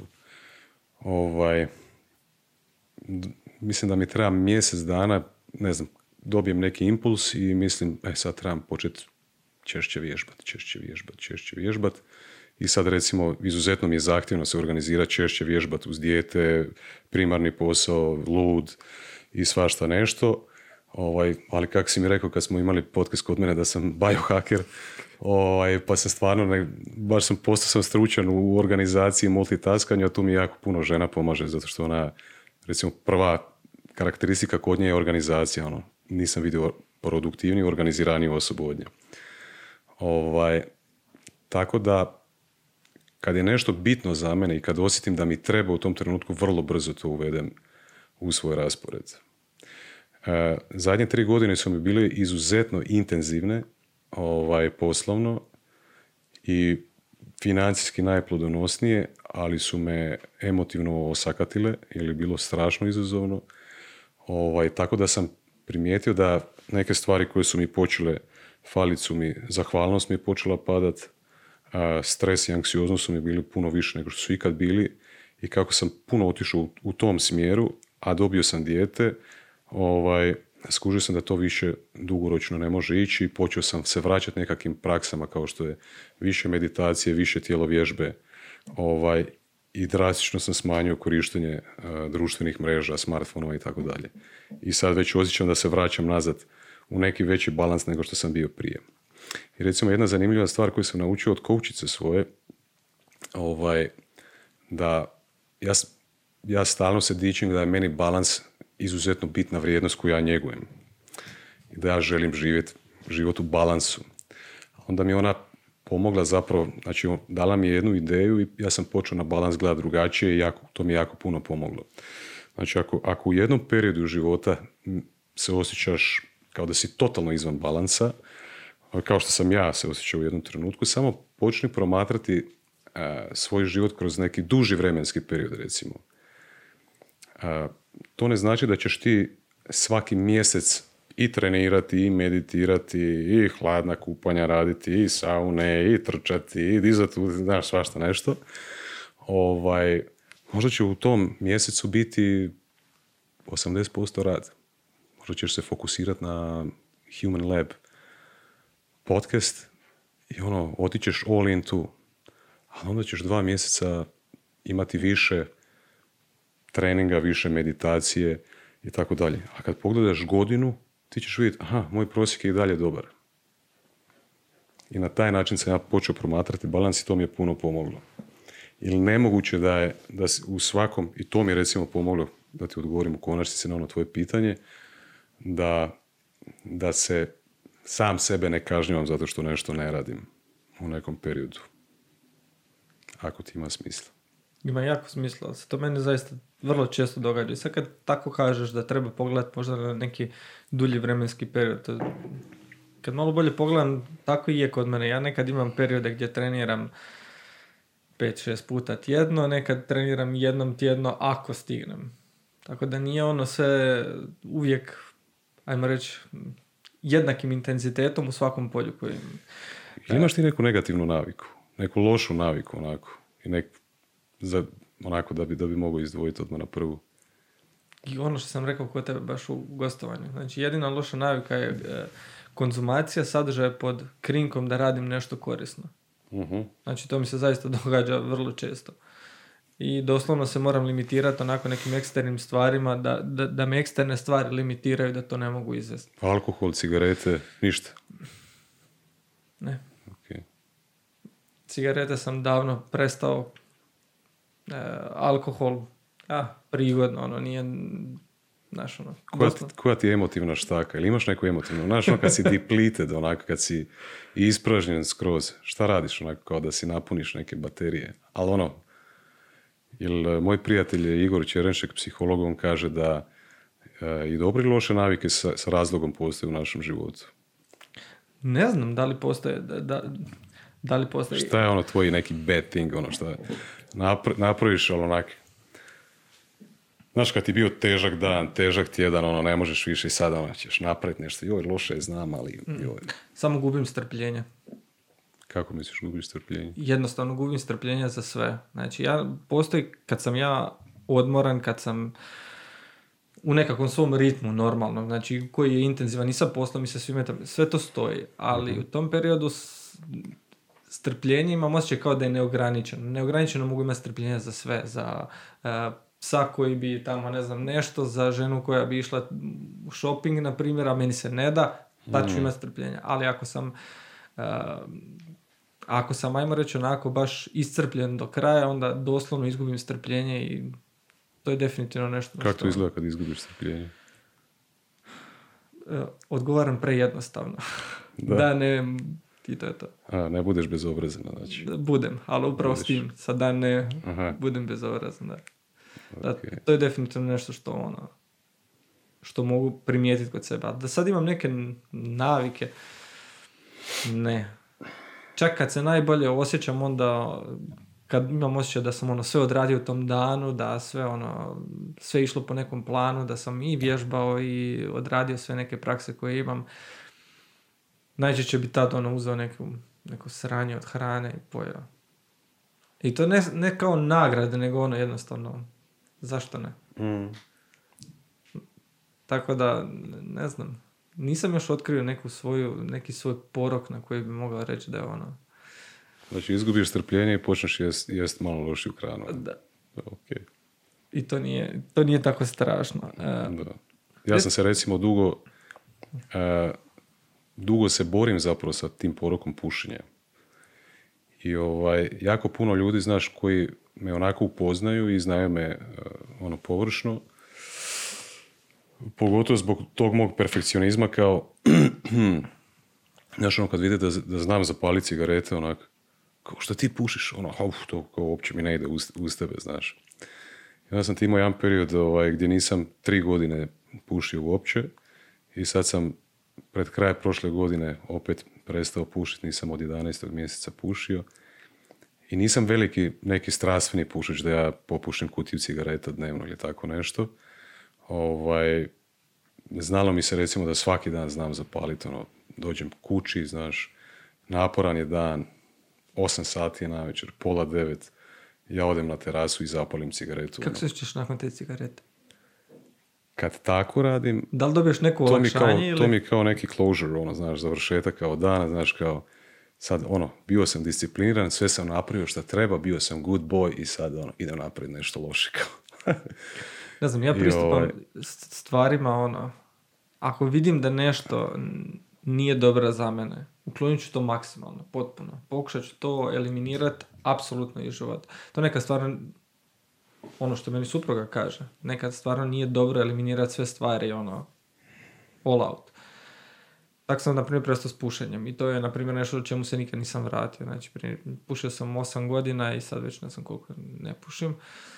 Ovaj, jednostavno je došao trenutak kad sam ja odlučio da neću više pušit, zgužvao kutiju cigareta, bacio niz liticu, ali doslovno ono filmski bacio niz liticu i tad sam prestao pušiti. I tu i tamo znam zapaliti na ono kubanku kad sjedimo negdje ono iz neke fore ili tako nešto, ali da me vuče nazad ne, jer jednostavno sam to maknuo iz svog Mhm. života i sam sam sebi rekao to je polje u koje više ne ulazim. Uh, ne želim si ni dopustiti ono situaciju da me privuče pa ću sad ajde, sad ću sad znaš, iz nekakve situacije, nego jednostavno apsolutna eliminacija. I onda mi se to dešavalo sa nekim drugim stvarima gdje sam pr- imao sam periode gdje sam potpuno eliminirao recimo ugljikohidrate, gdje sam potpuno eliminirao šećere, gdje nisam jeo uh, ništa slatko i onda shvatiš da, ok, to je sve super, ali koliko to tebe drži u balansu? Da li si ti zbog toga u balansu ili imaš samo jedno još ograničenje, samo još jedan pritisak s ove strane? mentalno, emotivno te drži u balansu.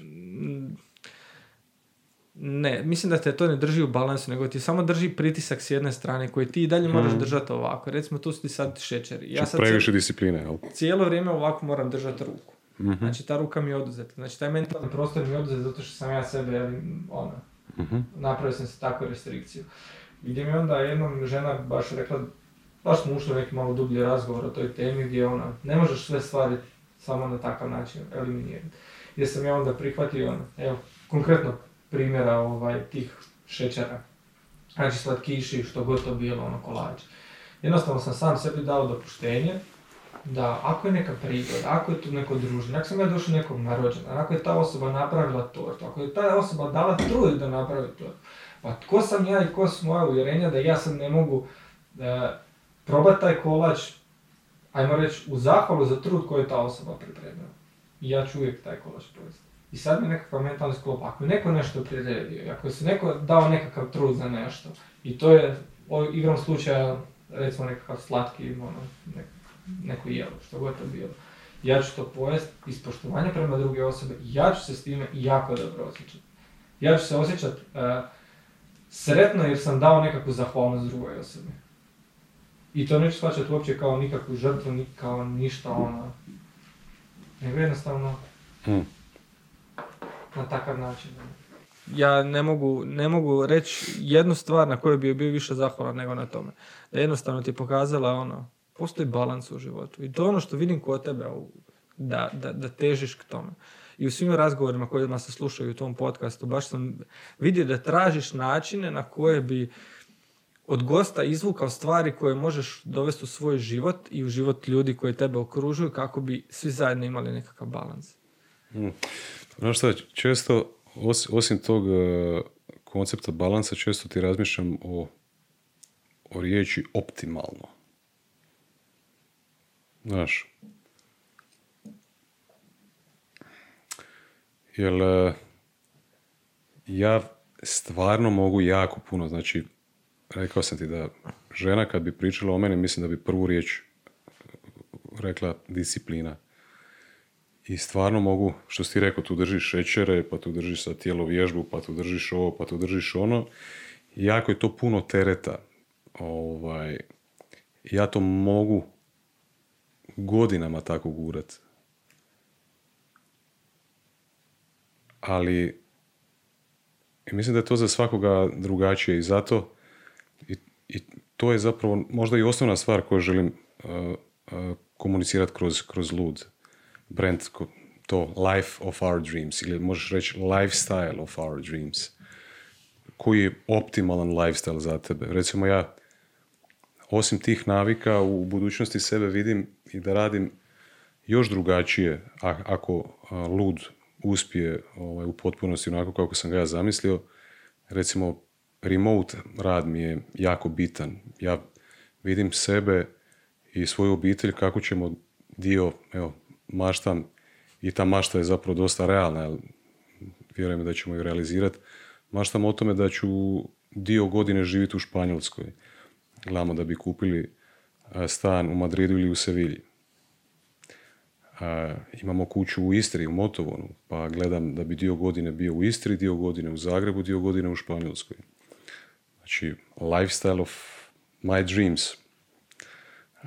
da bi se bavio s onim što volim. Da bi se probudio ujutro. Znači, ja mislim da što manje frikcija, to više slobode, to više kreativnosti. Ko su sad trenutno te frikcije koje ti imaš u životu, koje ti ne dopuštaju tako? jako, jako, jako zgusnut raspored. Mislim da manje zgusnut raspored će donijeti više, više slobode, više kreativnosti u nekim stvarima. Recimo, kroz lud, e, posao koji radim i puno više zahtjeva kreativnosti od mene možda nego kroz primarni posao koji radim. Drugačiji su, drugačiji su način rada, kako bi ti rekao, drugačiji su zadaci. Ovaj, tako da, jako mi je, to sam rekao u svom podcastu, velika mi je inspiracija na Vala Ravikant. Si čuo za njega? Kad? Da, naravno. Uh, Najpoznatiji tweet storm, valjda. Ona... Da, how to get rich without being lucky. Da. Uh, on mi je jako, jako, jako dobar spoj uh, poslovnog uspjeha, materijalnog uspjeha i ovog nekog emotivno-mentalnog balansa, duhovnog, kako god hoćeš to nazvati. Tako nečemu težim. On vrlo inteligentno pristupa svakome danu, životnim zadacima, ciljevima. Jako je puno lakoće neke tu. Kužiš? Što manje grča, što manje te neke frikcije, što više lakoće, a ne možeš doći do, do toga bez, bez intenziteta, bez tenzije. Moraš, moraš se brusiti kroz život. I što više iskustva, što više znanja, onda više lakoće ovaj, kasnije. Ako takav život želiš. Neko, neko ovaj, možda svjesno, možda nesvjesno čitav život provede u, u tenzijama i velikom, visokom intenzitetu, zato što mu tako paše možda. Ili... Da neki ljudi jednostavno funkcioniraju pod tenzijom, pod napetošću, stresu. uh Stres ih čini živim onako. Jel? Je li to dobro ili to loše? Pa ja mislim da je dobro ili loše s obzirom na tvoje uvjerenje o tome da li je to dobro ili loše. Pravo politički odgovor. Pa, a nije, nije, nije, nije, politički odgovor. A, znači, a kad sam ti rekao da žena bi rekla disciplina, ja bi za sebe rekao da je moja najveća vrlina izdržljivost jer stvarno vjerujem da mogu trpiti ko konj godinama, godinama, godinama, ustrajat, ne odustat. Ovaj, ali recimo ja na stres gledam na taj način. Ja znam da sam ja izdržljiv, to je moje uvjerenje i moje uvjerenje je da od stresa ja postajem bolji i jači. I mislim da ako imaš takav stav prema stresu, da ćeš teže doživjeti burnout nego ako imaš stav i uvjerenje da ćeš zbog stresa ući u burnout i da će ti se nešto loše desiti. Mislim da je to jako bitno isto. Po tebi, što bi bila ultimativna sloboda? Znaš ono, da sad sebe možeš zamisliti. Da si potpuno slobodan od svega. Kako bi to izgledalo? Mislim, kad bi krenuli o tome onako duboko filozofski ovaj, pričati, mislim da da pretjerana sloboda možda ti oduzima slobodu, ako ćemo tako, ono, kroz filozofiju, ali ajmo malo se zadržati ovaj, negdje na sredini, ne, ne, ne previše na, površini, nego negdje na sredini. pa upravo to, da, da, da imam slobodu kretanja, da, da mogu provoditi vrijeme, da mogu živjeti u Španjolsku ako hoću i dalje raditi svoj posao i dalje mi mogu novci dolaziti, da radim ono što volim ovaj, i ono što mislim da je meni autentično, mojim interesima i mojim vještinama, kvalitetama, talentima koje ja imam ovaj, i da radim to kada hoću i s kim hoću. Dosta onako floskulasti odgovor, ali to je to. Ja ne vidim, ja ne vidim šta više možeš postići. Još ono što ti daje dimenziju slobode je zdravlje, da nemaš nikakvu ovaj, da nemaš nikakve bolove, da nemaš nikakve psihičke probleme ili tako nešto, to ti donosi slobodu. Jel? Slobodu ti donosi osjećaj da nigdje ne moraš stići, da nigdje ne žuriš, da nikakve ciljeve možda nemaš koji te proganjaju jer si ih sam sebi postavili neko drugi.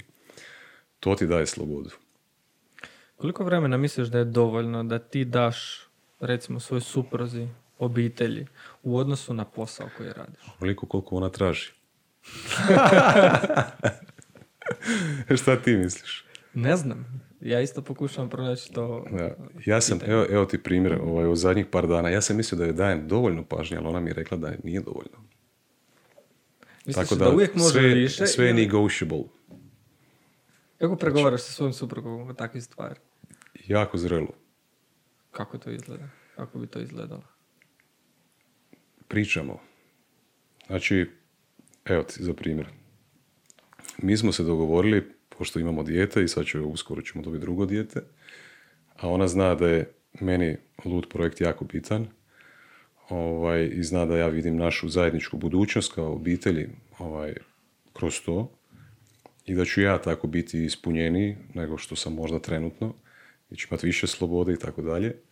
I ona zna da ako ću se ja tako osjećati da će to i ona osjetiti i naša obitelj. I da sam sad u, u takvoj fazi gdje mora nešto trpiti, nečeg se moraš odreći u životu, ovaj, ne možeš imati sve. Ovaj, mi smo se dogovorili na način da smo to iskomunicirali.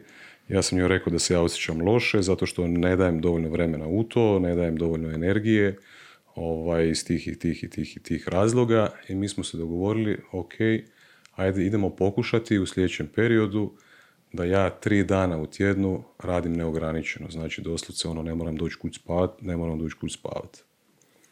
I tako se sad ponašamo zadnjih mjesec i nešto, dva dana. I ona je meni rekla, a ipak mi je to malo previše, znaš. Ili ja se ipak odričem i tri, tri dana da u tjednu ne vidim čer uopće. Znači ja ti ujutro se probudim rano i odem i vratim se kad mi kćer spava već. I onda i radim i dalje kad dođem kući. Ovaj, i meni fali ovaj, kćer, a i fali mi žena, fali mi ja njoj, tako da smo ponovno potegnuli tu priču kao ajmo vidjeti šta možemo napraviti drugačije, pa smo se sad dogovorili hajde ipak ti dođi kuću pet, pa do šest nešto pojediš, ja ti nešto napravim, ti sam sebi nešto napraviš, malo se podružiš sa kćeri, sa mnom, da ti ipak vidim da si tu, da si živ i onda ti nastaviš raditi dalje. Eto, tako to izgleda. Da, praksi. Jako zrelo. Da. E, je li ima kod vas u obitelji podjela na ono muško-ženske uloge?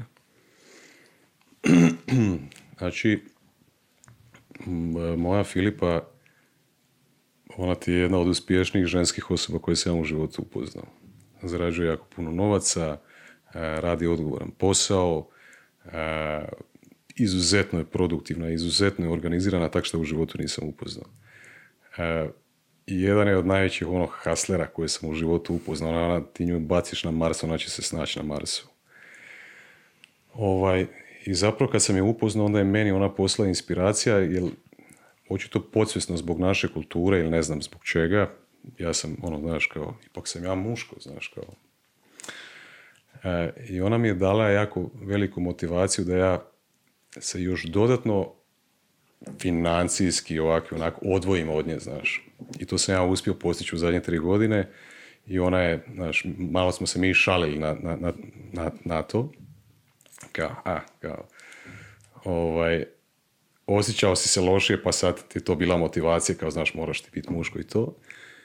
I tako da i kad je rodila prvo dijete i kad je rodila drugo dijete sada, nekako, i kad sam ja preuzeo tu sve dominantniju, dominantniju recimo u- ulogu u zadnjih par godina, ovaj, vidim da se ni ona ne opire, a prije je jako bilo to bitno kroz bivše partnere možda i prije u životu ta njena neka sloboda i osjećaj da ona se brine sama o sebi i tako dalje. Nikad s nikim nije toliko duboko ušla u odnos kao što je sa mnom, imamo i djecu i sve. Ovaj, I sve više i više vidim te neke klasičnije, tradicionalnije podjele i, uloge. Ovaj, ona se stvarno brine o kućanstvu. E, imamo mogućnost financijske, pa, pa je taj dio malkice olakšan, ali bez obzira na to i dalje tu ima jako puno posla. Znači ja doslovce ne vodim nikakvu brigu oko toga. Ovaj, i imam tu sreću, recimo da je ona prije čak i bila voditeljica jednog restorana i voli kuhati to sve. Tako da i taj dio me nije do, dotaknio ni malo. A, tako da ispada da, da ta naša podjela nekako i je tradicionalnija. Ovaj, iako tako na početku možda nije izgledalo, ali ajde da se izrazi možda nije tradicionalna, nego neka hibridna. A, što sam stariji, sve ja više osjećam ovaj, da meni, meni taka tradicionalnija možda podjela više odgovara nego, nego neka moderna. Što za tebe onda znači biti muškarac? Koje su karakteristike, ajmo reći, muškarca? Nećemo pričati o biološkim i kako se ko deklarira, ali... Nismo u Americi, ali ost- ostavit ćemo se toga. Ovaj, pa ja bih rekao da bez obzira na to što ste strah nečega, da budeš hrabar i napraviš to što misliš da je bitno za napraviti i šta je ispravno. Za tebe ovaj, da da imaš discipline i odgovornosti opet raditi one stvari koje su dobre za tebe i koje su dobre za tvoju okolinu, za tvoju obitelj i tako dalje.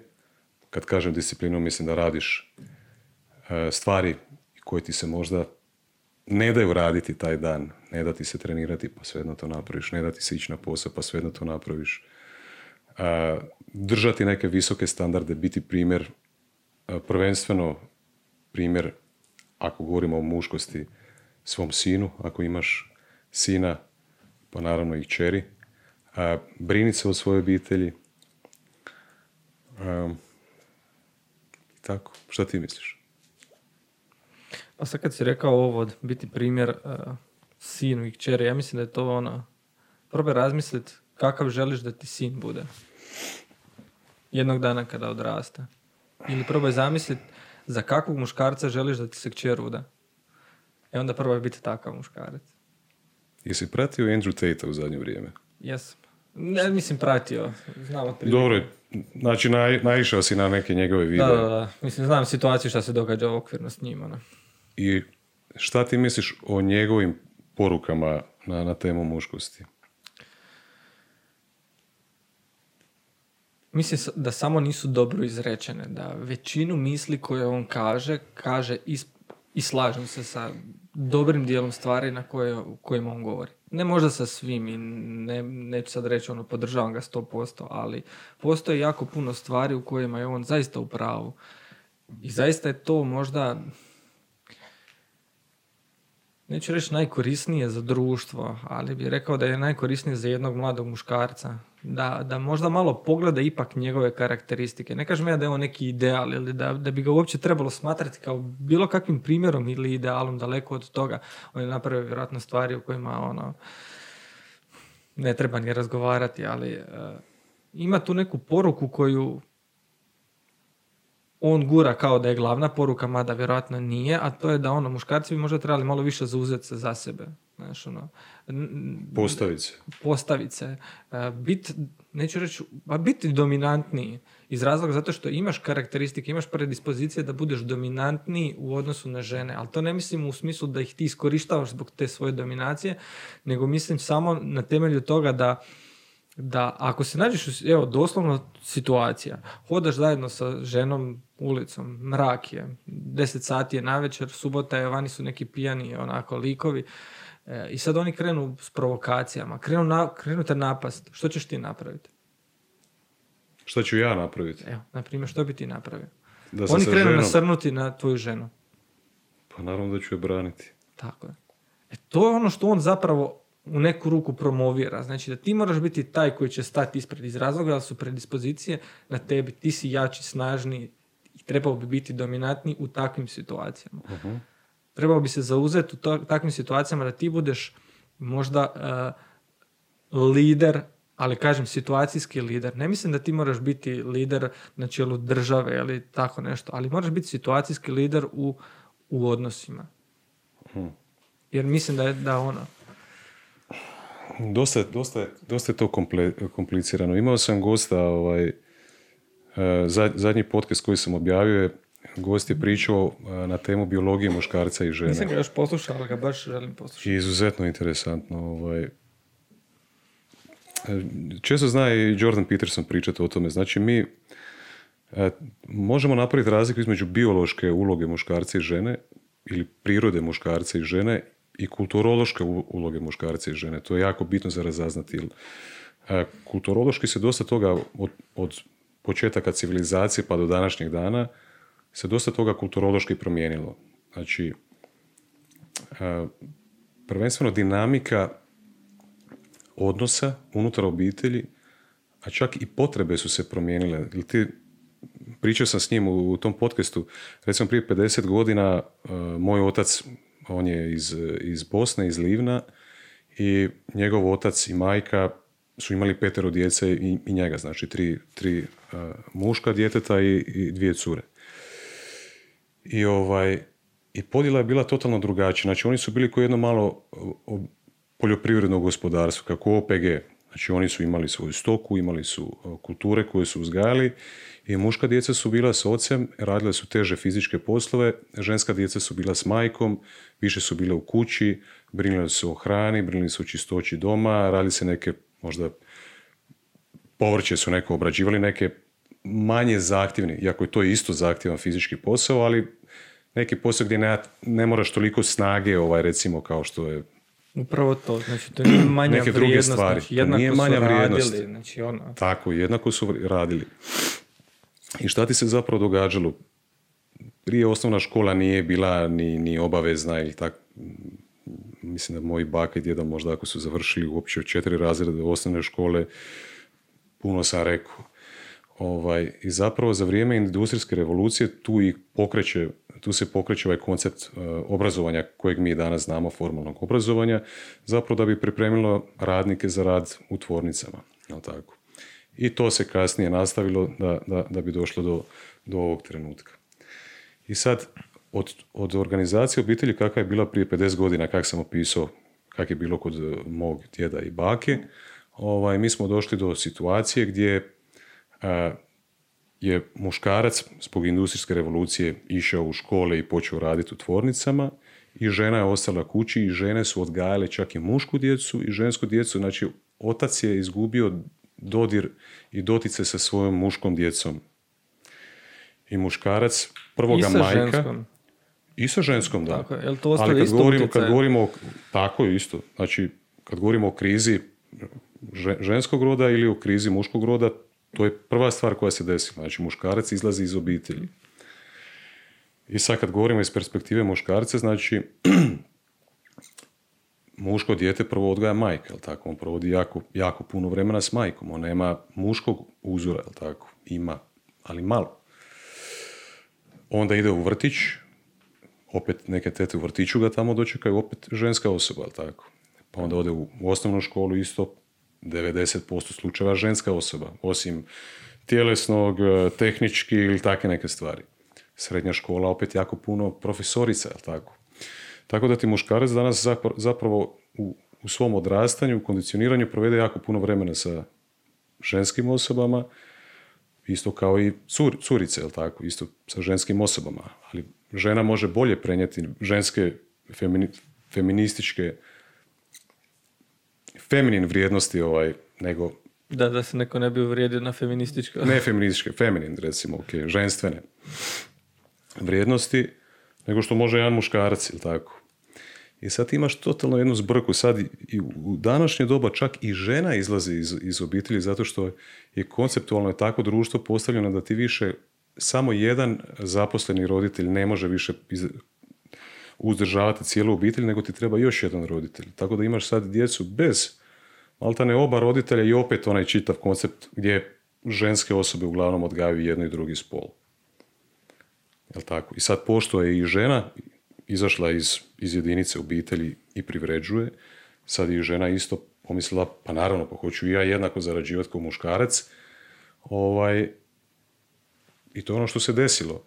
Imamo civilizirano društvo, mod- moderno živimo u zatvorenim nekim gradovima, selo je ovaj, recimo možda stavljeno nekako ovaj, u drugi plan i velike korporacije proizvode hranu više, ne, proizvode, ne proizvodimo hranu sami. I muškarac je zapravo izgubio tu svoju prirodnu ulogu da štiti, da, da, da brine i tako dalje. I te neke njegove karakteristike kao što je agresivnost, natje- natje- natjeca- natjecateljski duh ili ne znam, potreba za fizičkom obranom obitelji, žene ili šta ja znam je zapravo izgubljena kroz moderno društvo. I sad su skroz su odnosi pobrkani. Jer ono što čemu težimo kroz svoju prirodu zapravo više ne možemo utažiti kroz, kroz kulturu u kojoj živimo danas. Što misliš kao, što se događa onda kao posljedica svega toga? Pa Evo, ja mislim, mogu da se, reći mislim da se događa... Reci.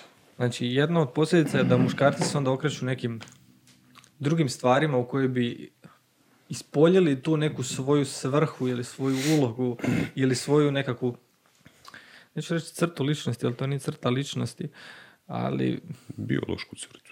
Biološku možda crtu, znači agresivnost. Znači u nama, u muškarcu je izraženija ta agresivnost nego u ženama, ali tako? I muškarac to ima potrebu negdje kanalizirati. Ako taj muškarac to nije sposoban kanalizirati u nešto produktivno, on će to raditi u destruktivnom smislu. Da li će odlaziti e, noćni klub, napit se i potući se s nekim. Samo kako bi ispunio to. Znači, ne zato što je on loš ili zato što on smatra ne znam što, nego samo zato što nije znao kanalizirati to na pravi smjer. Šta je pitanje? Kako on danas upražnjava te svoje biološke Ne, ne, ne, potrebe ili što? pitanje, pitanje je bilo koje su možda posljedice, ja sam sad rekao jednu od posljedica, a to Mhm. je, ne znam, takvo ponašanje u društvu. Pa, pa mislim da je posljedica da se muškarac osjeća loše u odnosima, pogotovo kroz ove sad feminističke pokrete. Ovaj, žena se jača, muškarac se ublažava ili slabi. E, I muškarac hm. Znaš, sad mislim da idemo u onu, u onu krajnost, ono, e, neću ići tamo. ovaj, još jo- jedna, jedna zapravo bitna stvar, čak i vojni rok se ukinio isto. Ja sam sad prije tri dana razmišljao o tome. Kako se vojni rok ukinuo. Tako da ne znam koje su, osim, e, mislim, neki muškarci i dalje bave se borilačkim sportovima, borilačkim vještinama, idu u teretanu i upražnjavaju tu agresiju tamo. Neki kroz, kroz biznis to ovaj, rade za- zato što je biznis izrazito agresivno i natjecateljski nastrojeno okruženje. Ovaj, neki su profesionalni vojnici i tako dalje, ali mislim da većina muškaraca nema način kako, kako to upražnjava, kako kanalizira. A jedan, jedna od posljedica toga su zbrkani, eh, zbrkana dinamika odnosa između muškarca i žene, jako veliki postoci eh, rastava. Mislim da je obitelj kao, to je brak kao nekakav koncept slabi u zapadnom svijetu i to su sve nekako po meni posljedice su, se mogu pronaći u tom uzroku ovo što se ne mogu zadovoljiti naše biološke potrebe. Ti imaš donekle sreću, jel? E, da se nalaziš u poslovnom okruženju kakvom se nalaziš, pa možda možeš na taj način dio te crte jel, ispuniti. Da nemaš to, na koji način bi pronašao izlaz iz te situacije? Sad kada znaš to, znaš, kada znaš da postoji takav nekakav koncept. Pa kroz sve ovo što sam nabrao, znači borilački sportovi, ja sam veliki fan MMA-a, pratim UFC već više od deset godina i sam sam se bavio sa ninjicom sedam godina, s jednom borilačkom vještinom. Ovaj, radio bi to. Eto, to je jedan od primjera. Vidim da sve, opet u mom nekom krugu ljudi, ovaj, postoje popularno ljudi, ono, znaš, polažu dozvole za, za oružje, pa idu ovaj, gađati, idu u streljane gađati, gađati mete ili se ne upisuju nekakve ovaj, te škole pa se natiču i takve neke stvari. Eto. To su neke muške, muške ovaj, kao zanimanja i kužiš, hobi, što god. Spomenuo si malo prije uh, vojni rok, kako je ukinut vojni rok. Uh, ja sam baš nedavno razmišljao, prije doslovno tri dana, sjećam se gdje sam i bio, kad mi pala ta ideja na pamet. Kako je taj vojni rok u biti bio stepenica u životu svakog muškarca. Barem u onoj gener- prošloj generaciji, ja gledam naše roditelje koji su prošli kroz to u vrijeme kada su prolazili. To je bio nekakav proces inicijacije. Jel tako? Gdje si ti bio otuđen od svega što si do sada poznavao, gdje si bio resetiran od tvorničke postavke, gdje si ti bio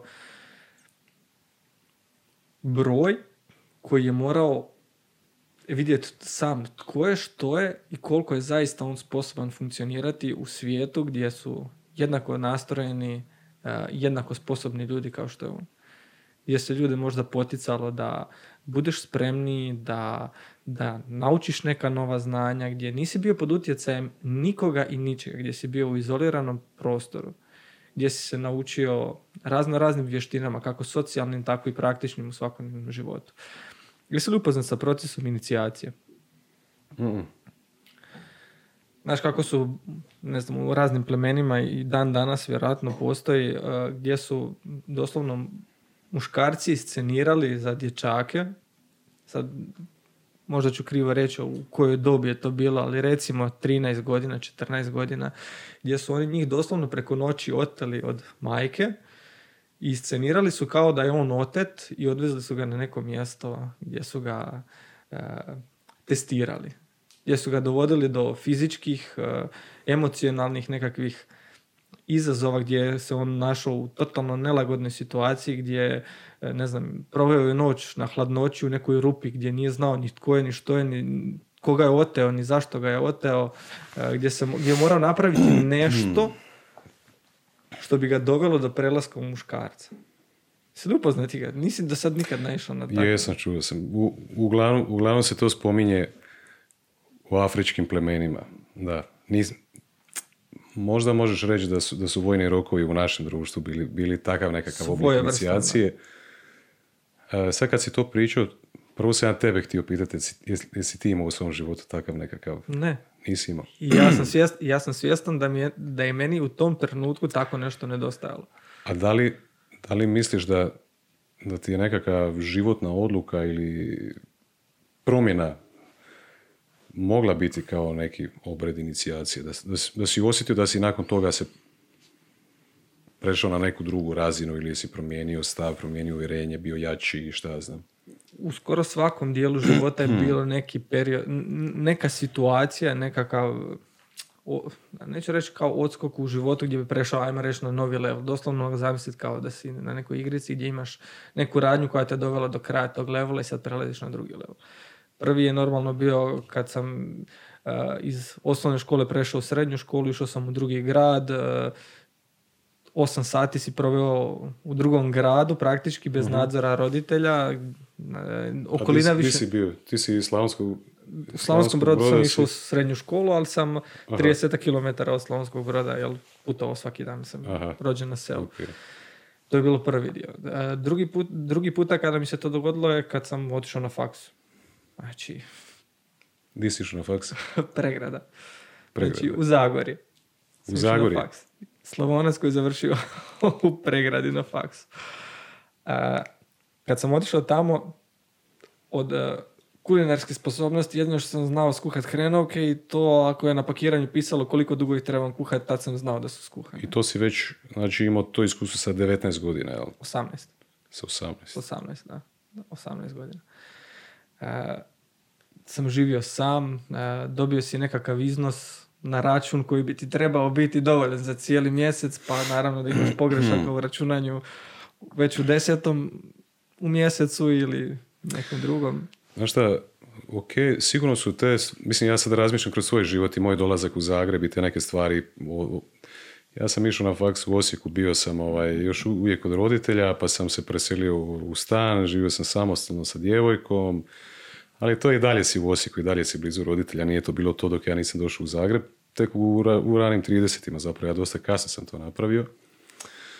Ali opet, sve te stvari, čini mi se da se ne mogu usporediti s ovim, jer ti kad si, kad radiš, kad si u vojnom roku to, ti si okružen sa muškarcima drugim. Upravo je S to. jako puno muškaraca i ta okolina je izuzetno natjecateljski nastrojena.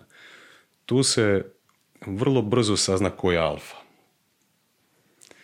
I ti stalno si u tom nekom osjećaju, znači konač, konačno natjecanje u muškom svijetu je nasilje. Jel tako? Ja i ti možemo se pokušati dogovoriti oko nečega ili izdominirati jedan drugoga riječima, taktiziranjem, strategijom i tako dalje, ali ako to ovaj, jednoj ili drugoj strani se ne bude, ne bude pasalo, taj naš konflikt će biti riješen fizičkim nasiljem. I sama ta činjenica u muškom svijetu je dosta, dosta zanimljiva, zanimljiva stvar. Bez obzira na, na te tvoje možda nekakve sposobnosti, mentalno, emotivno ili šta ja znam, često ti kao muškarac dođeš i, u, i, i do toga da, da se moraš fizički obračunati s nekim. Ja vidim danas čak i u, i u korporativnom i poslovnom okruženju, znaš, neki ljudi su možda i na visokim pozicijama menadžerski, ali ti osjetiš da oni nemaju tu sposobnost u sebi.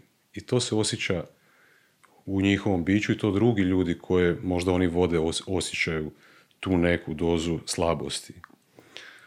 A, da se sad vratim na ono kao i, i na, na svoje dijete možda i, i, i na neku tu muškost. Mislim, a, mislim da, je, da, je, da bi bilo poželjno ili vojni rok ili nekakvi borilački sportovi ili nekakvi drugi kontaktni sportovi, šta ja znam, možda i u, i u svijetu nogometa možeš doživjeti te neke stvari, gdje zapravo ovaj, jel, čini mi se da je muškarac vokalniji u drugom, u muškom društvu, ako zna da ima tu vještinu i da ima tu sposobnost obraniti se. Onaj koji nema to samopouzdanje, recimo u tu vještinu, možda neće biti toliko vokalan i neće izraziti svoje stavove i mišljenje, nego će onako se malo prikloniti toj grupi i nekim ljudima unutar te, te grupe koji, koji, koji prednjače. I u tom pogledu, a i u ovom drugom mentalno, emotivnom i tako dalje. Ja bih rekao da je sad to na temelju onoga što si ti sve prije pričao o tome kako danas obitelje organizirane, jel? gdje i prije jel, muškarac nije bio prisutan u toj obitelji. Mislim da kad dječak dolazi u situaciju gdje se prvi put susreće sa tim muškim okruženjem, možemo to nazvati ono muška slačionica doslovno. Znači to je na- najbolji primjer gdje se vidi tko je alfa, tko dominira, tko manje dominira, tko je bolji u nekim socijalnim vještinama, ali u krugu muškaraca. E, mislim da je tu nastaje problem jer u ranoj dobi ako nije izložen muškom utjecaju, neće se znati snaći kada dođe u situaciju gdje se mora naći u muškoj slačionici. Možda je bio izložen muškom utjecaju pa se nije znao snaći i, i sa sobom nosi tu stigmu do kraja života. Može biti. Nije zapravo stigma, nego taj možda se sjeća tih dana, recimo dok je bio dijete ili šta znam, s te slačionice ili nekog, nekog drugog okruženja, gdje nije dominirao, gdje je vidio da postoje drugi ljudi koji su, drugi dječaci koji su bili dominantniji od njega, vokalniji od njega, što god. I možda je on na taj način sebe pozicionirao ovaj, u muškom okruženju. Misliš, da, je onda, misliš da je onda takav muškarac sretniji i zadovoljniji u životu? Koji? Koji se nije pronašao u takvoj koji se nije snašao u takvoj situaciji? Ne mislim zašto. Pa ne pitam. Ne.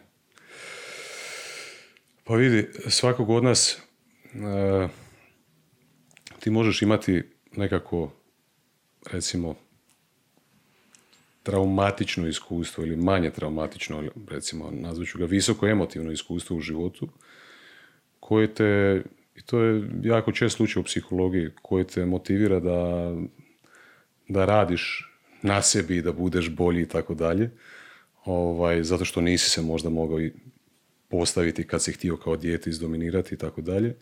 I često takvi ljudi u nekim, nekak- nekakvom drugačijem okruženju postanu ovaj, kroz civilizaciju danas koja im omogućila to postanu dominantniji. Tako da, da i toga postoji. Ovaj, ali mislim da muškarac je ispunjeniji i sretniji kad, kad radi na svim tim frontama. I da onda dobije, osjetiš kad je neko stabilan i smiren. Ti recimo kad pomisliš na vođu ili pomisliš na nekoga ko je ubrzan ili ko je ono, ne znam, na kakvu osobu pomisliš kad, kad pomisliš na riječ vođa? Znaš kako ti ja, evo sad kad si to spomenula, zamišljam kao da neki netko, tko god je ispod vođe, jel, u nekoj hijerarhiji, dotrčava i govori imamo problem, imamo problem, gori što god, kako god je problem, a vođa onako kaže dobro, reci, koji je problem? Onako, smirenim nekim tonom gdje je smiren, gdje nije ispitao dobro šta je bilo, šta je bilo, znaš. To je neka slika koja mi je prošla kroz glavu kad si ti sad to rekao. Mislim da postoji, da postoji jako, jako puno ovaj, varijanti. Znaš, svako od nas ima nekakvu svoju osobnost, karakterne osobine. Netko kao vođa može biti, možeš uzeti za primjer vođi, ne znam, ajde si zamisli Genghis Khan, ono, koji je bio izuzetno agresivan, koji je bio izuzetno glasan, koji je bio izuzetno, ne znam, dominantan na taj način. Opet s druge strane možeš imati vođu koji je možda i, i uspješniji od njega, a jako je miran, jako je tih, staložen i jednako može biti uspješan kao on, kao vođa. Tako da ne možeš to odmah na prvu vidjeti. To je moje mišljenje. Vinko, imaš li ti kakvu poruku koju bih htio prenijeti gledateljima, slušateljima za kraj?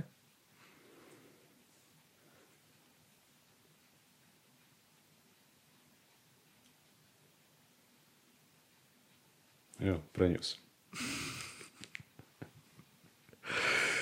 Šta sam htio zapravo prenijeti? Ovaj,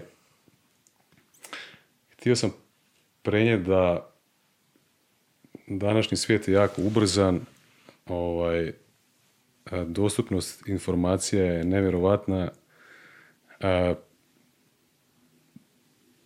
tehnologija nam je ukrala pažnju, ovaj, evo ja bi ja bi ljudima preporučio da pokušaju pronaći dosadu i da pokušaju pronaći tišinu i da malo budu sami sa sobom.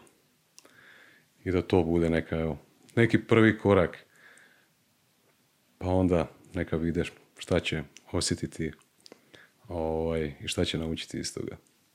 Vinko, gdje te ljudi mogu pronaći i gdje ljudi, i što ljudi mogu očekivati od tebe u skoroj budućnosti? Pa, iako su mi ovi privatni profili otvoreni svi na Facebooku i Instagramu, nisam baš nešto previše tamo aktivan. Trudim se u zadnje vrijeme, ovaj, pa evo, nadam se da ću to us- uspjeti u- uvesti sebi u praksu, a, biti aktivan na LinkedInu i na Twitteru kao, kao osoba. A mogu me pronaći na profilima Lud, napišite Lud, napišite Lud ovaj, na YouTubeu, a, na Instagramu, TikToku tamo me mogu pronaći. Hvala ti Vinko na ovom razgovoru. Hvala tebi.